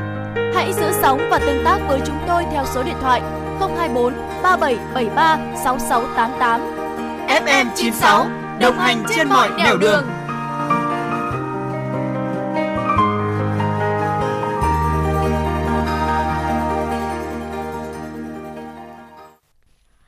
quý vị, chính phủ New Zealand hôm nay đã tuyên bố tình trạng khẩn cấp quốc gia sau khi cơn bão Gabri quét qua đảo Bắc của nước này, gây ra lũ lụt lở đất trên diện rộng. Đây là lần thứ ba trong lịch sử New Zealand phải ban bố tình trạng khẩn cấp quốc gia nhằm tạo điều kiện hỗ trợ những người dân bị ảnh hưởng do cơn bão Gabri gây ra. Khoảng 46.000 hộ gia đình đã rơi vào tình cảnh mất điện trong ngày hôm qua. Hãng hàng không quốc gia Air New Zealand cho biết đã hủy hơn 500 chuyến bay, gây ảnh hưởng đến 10.000 khách quốc tế. Cơ quan dự báo thời tiết New Zealand cho biết thời tiết khắc nghiệt sẽ kéo đến vùng thượng đảo Nam. Sức gió có thể vượt qua 150 km một giờ khi đi qua biển Tasman. Hiện các nhà chức trách đã sơ tán các khu định cư ven biển và vẫn tiếp tục yêu cầu người dân di rời do mực nước của các dòng sông tiếp tục dâng cao. Nhiều tuyến đường đang phải đóng cửa, dịch vụ điện thoại di động ngừng hoạt động và một số thị trấn bị cắt điện. Hiện nhà chức trách New Zealand chưa xác nhận có bao nhiêu người thiệt mạng do bão. Hãng thông tấn Trung ương Triều Tiên đưa tin, nước này đã mở rộng và tái cơ cấu nhiều đơn vị quân đội để phù hợp với các tình huống an ninh mới. Mặc dù không nêu cụ thể tên các đơn vị và cách thức mở rộng, song theo cơ quan trên, các đơn vị quân đội đã được tổ chức lại theo yêu cầu của các tình huống mới, cũng như sự thay đổi nhiệm vụ chiến lược và chiến thuật. Trước đó, giới chức Triều Tiên cũng tuyên bố mở rộng và tăng cường các cuộc tập trận quân sự, hoàn thiện tư thế sẵn sàng chiến tranh để đối phó với các cuộc tập trận quân sự chung giữa Hàn Quốc và Mỹ. Thông tin trên được đưa ra trong bối cảnh Triều Tiên mới tổ chức một cuộc diễu bình lớn vào tuần trước nhân dịp 75 năm thành lập Quân đội Nhân dân Triều Tiên. Tính năng mới mục đích hẹn hò trên hồ sơ Tinder giúp các thành viên tương hợp đúng ý và rút ngắn khoảng thời gian chuyện trò xã giao trong mùa lễ tình nhân. Sau khi thử nghiệm tại một số thị trường chọn lọc, mục đích hẹn hò đã được hơn 50% thành viên thêm vào hồ sơ của họ trên Tinder, khẳng định việc chia sẻ một cách minh bạch là một lá cờ xanh trong việc hẹn hò các thành viên Tinder có thể truy cập vào phần cài đặt hồ sơ để chọn mục tiêu tìm kiếm phù hợp từ 6 lựa chọn cho sẵn. Khi sử dụng ứng dụng, các thành viên có thể tìm thấy những đối tượng tiềm năng đã được chọn lọc trên hồ sơ và tạo ra những kết nối phù hợp nhất. Theo thống kê, số lượng cặp đôi tại Trung Quốc có nhu cầu tổ chức đám cưới trong mùa xuân năm nay có xu hướng tăng mạnh. Nhiều công ty cung cấp dịch vụ cưới hỏi tại thủ đô Bắc Kinh cho biết đã phải làm việc xuyên Tết Nguyên đán vừa qua khi số lượng cặp đôi đặt lịch tư vấn và thuê dịch vụ trọn gói đã tăng cao đột biến. Mùa xuân thời tiết ấm áp được xem là một thời điểm thích hợp để tổ chức lễ cưới. Tại các cửa hàng cho thuê váy cưới hay làm may vét nam cũng chứng kiến lượng đơn đặt hàng tăng chóng mặt, mặc dù thông thường nhu cầu cao nhất là vào tháng 3 đến tháng 5 hàng năm. Dữ liệu từ nền tảng cung cấp dịch vụ Meituan cho thấy chỉ trong 9 ngày đầu tháng 2, số lượng tìm kiếm dịch vụ chụp ảnh cưới đã tăng tới 213%. Nhiều cặp đôi cho biết các khách sạn địa điểm tổ chức tiệc cưới năm nay đã kiến lịch từ nay đến giữa năm. Thưa quý vị, vừa rồi là một số những tin tức quốc tế được cập nhật bởi biên tập viên Kim Anh. Thưa quý vị và các bạn, thực hiện năm an toàn giao thông, đảm bảo trật tự an toàn giao thông, trật tự đô thị và triển khai chuyên đề nồng độ cồn trên địa bàn quận Thanh Xuân năm 2023, các lực lượng chức năng quận Thanh Xuân đang có sự vào cuộc quyết liệt. Ngay sau đây, xin mời quý vị cùng đến với phóng sự kiên quyết lập lại trật tự đô thị. Để giải quyết dứt điểm các vi phạm liên quan đến công tác đảm bảo trật tự xã hội, trật tự an toàn giao thông, trật tự đô thị, vệ sinh môi trường – kiên quyết xóa bỏ các tụ điểm có tính chất phức tạp, ảnh hưởng xấu đến đời sống nhân dân trên địa bàn. Đánh giá đúng thực trạng người điều khiển phương tiện sử dụng ma túy, vi phạm nồng độ cồn và các chất kích thích khác khi tham gia giao thông nhằm đưa ra biện pháp quản lý, góp phần kiềm chế, làm giảm tai nạn giao thông, nhất là các vụ tai nạn giao thông có nguyên nhân trực tiếp từ vi phạm nồng độ cồn, ma túy. Công an quận Thanh Xuân, các phòng ban đơn vị thuộc quận, các đơn vị phường tổ chức thực hiện một số nhiệm vụ trọng tâm như tổ chức tuyên truyền kế hoạch gia quân thực hiện năm an toàn giao thông và đảm bảo trật tự trên địa bàn quận Thanh Xuân năm 2023 bằng nhiều hình thức. Tuyên truyền trên hệ thống loa truyền thanh, tuyên truyền bảng hình ảnh, nội dung trên pano áp phích, bằng rôn tại các tuyến đường chính của quận. Ông Nguyễn Hoàng Điệp, Chủ tịch Ủy ban An toàn giao thông, Chủ tịch Ủy ban Nhân dân phường Thanh Xuân Bắc cho biết đối với ờ, công tác quản lý trật tự ờ, đô thị, vệ sinh môi trường, trật tự an toàn giao thông trên địa bàn thì chúng tôi có cái ban chỉ đạo 97 phường giao nhiệm vụ của đồng chí xây dựng kế hoạch đảm bảo các cái phương án, đảm bảo an ninh trật tự, an toàn giao thông, trật tự đô thị trên địa bàn. Chúng tôi một mặt là, thứ nhất là tuyên truyền cho ờ, trên hệ thống chính trị các khu dân cư, đặc biệt là các hộ kinh doanh, nắm được các cái chủ trương, các cái kế hoạch để quản lý trật tự đô thị trên địa bàn. Thứ hai là chúng tôi nhắc nhở cho ký cam kết. Cùng với đó, Ban An toàn giao thông tập trung chỉ huy, chỉ đạo triển khai đồng bộ các giải pháp biện pháp nâng cao hiệu quả công tác đảm bảo trật tự an toàn giao thông, trật tự đô thị, vệ sinh môi trường trên địa bàn. Ngoài ra, tổ chức quán triệt triển khai thực hiện nghiêm túc các văn bản chỉ đạo của thành phố, quận ủy, ủy ban nhân dân quận, công an quận về việc tăng cường xử lý vi phạm theo chuyên đề, người điều khiển phương tiện giao thông mà trong cơ thể có chất ma túy, vi phạm nồng độ cồn, góp phần giữ vững an ninh chính trị, trật tự an toàn xã hội trên địa bàn quận. Ông Trần Xuân Duy, Phó Chủ tịch Ủy ban Nhân dân phường Khương Trung, quận Thanh Xuân chia sẻ. Thì Ủy ban phường Khương Trung cũng tăng cường cái công tác vệ sinh môi trường, trật tự đô thị trên địa bàn phường Khương Trung. Thì à, Ủy ban phường cũng đã ban hành cái kế hoạch gia quân làm trật tự đô thị đã xử lý triệt để mái che mái vẩy hàng quán à, kinh doanh lấn chiếm về hè lòng đường đảm bảo cái mỹ quan cho nhân dân đi lại. Việc triển khai đợt cao điểm gia quân nhằm kêu gọi nhân dân trên địa bàn tích cực hưởng ứng năm an toàn giao thông với trọng tâm đã uống rượu bia không lái xe, đẩy mạnh công tác giữ gìn trật tự an toàn giao thông, trật tự đô thị, từ đó tạo sự chuyển biến mạnh mẽ về nhận thức và hành động của các tầng lớp nhân dân trong việc chấp hành luật giao thông đường bộ và các quy định của nhà nước từng bước hình thành văn hóa giao thông trong mỗi người dân, đặc biệt là tầng lớp thanh thiếu niên và học sinh sinh viên, góp phần đảm bảo tốt trật tự an toàn giao thông, trật tự đô thị, vệ sinh môi trường trên địa bàn.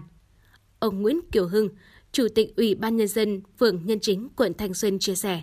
Công tác quản lý đô thị thì được chú trọng. À, ban chỉ đạo 197 phường thường xuyên ra quân à, liên tục vào à, các ngày trong tuần và các dịp trong dịp lớn kỷ niệm lớn của trong năm. Tuy rằng là trên địa bàn làm cái địa bàn trọng điểm về cái, cái rất nhiều cái đường giao thông huyết mạch tuy nhiên thì cũng cơ bản không để xảy ra ách tắc phức tạp. Không chỉ trong đợt cao điểm mà xuyên suốt năm 2023, các đơn vị chức năng của quận, phường tập trung lực lượng gia quân, xử lý vi phạm trật tự đô thị, trật tự an toàn giao thông trên các tuyến đường phố, triển khai kiểm tra nồng độ cồn, bố trí lượng tuần tra thường xuyên, chống tái vi phạm. Quý vị và các bạn đang theo dõi kênh FM 96 MHz của đài phát thanh truyền hình Hà Nội. Hãy giữ sóng và tương tác với chúng tôi theo số điện thoại 024 3773 6688. FM 96 đồng hành trên mọi nẻo đường. đường.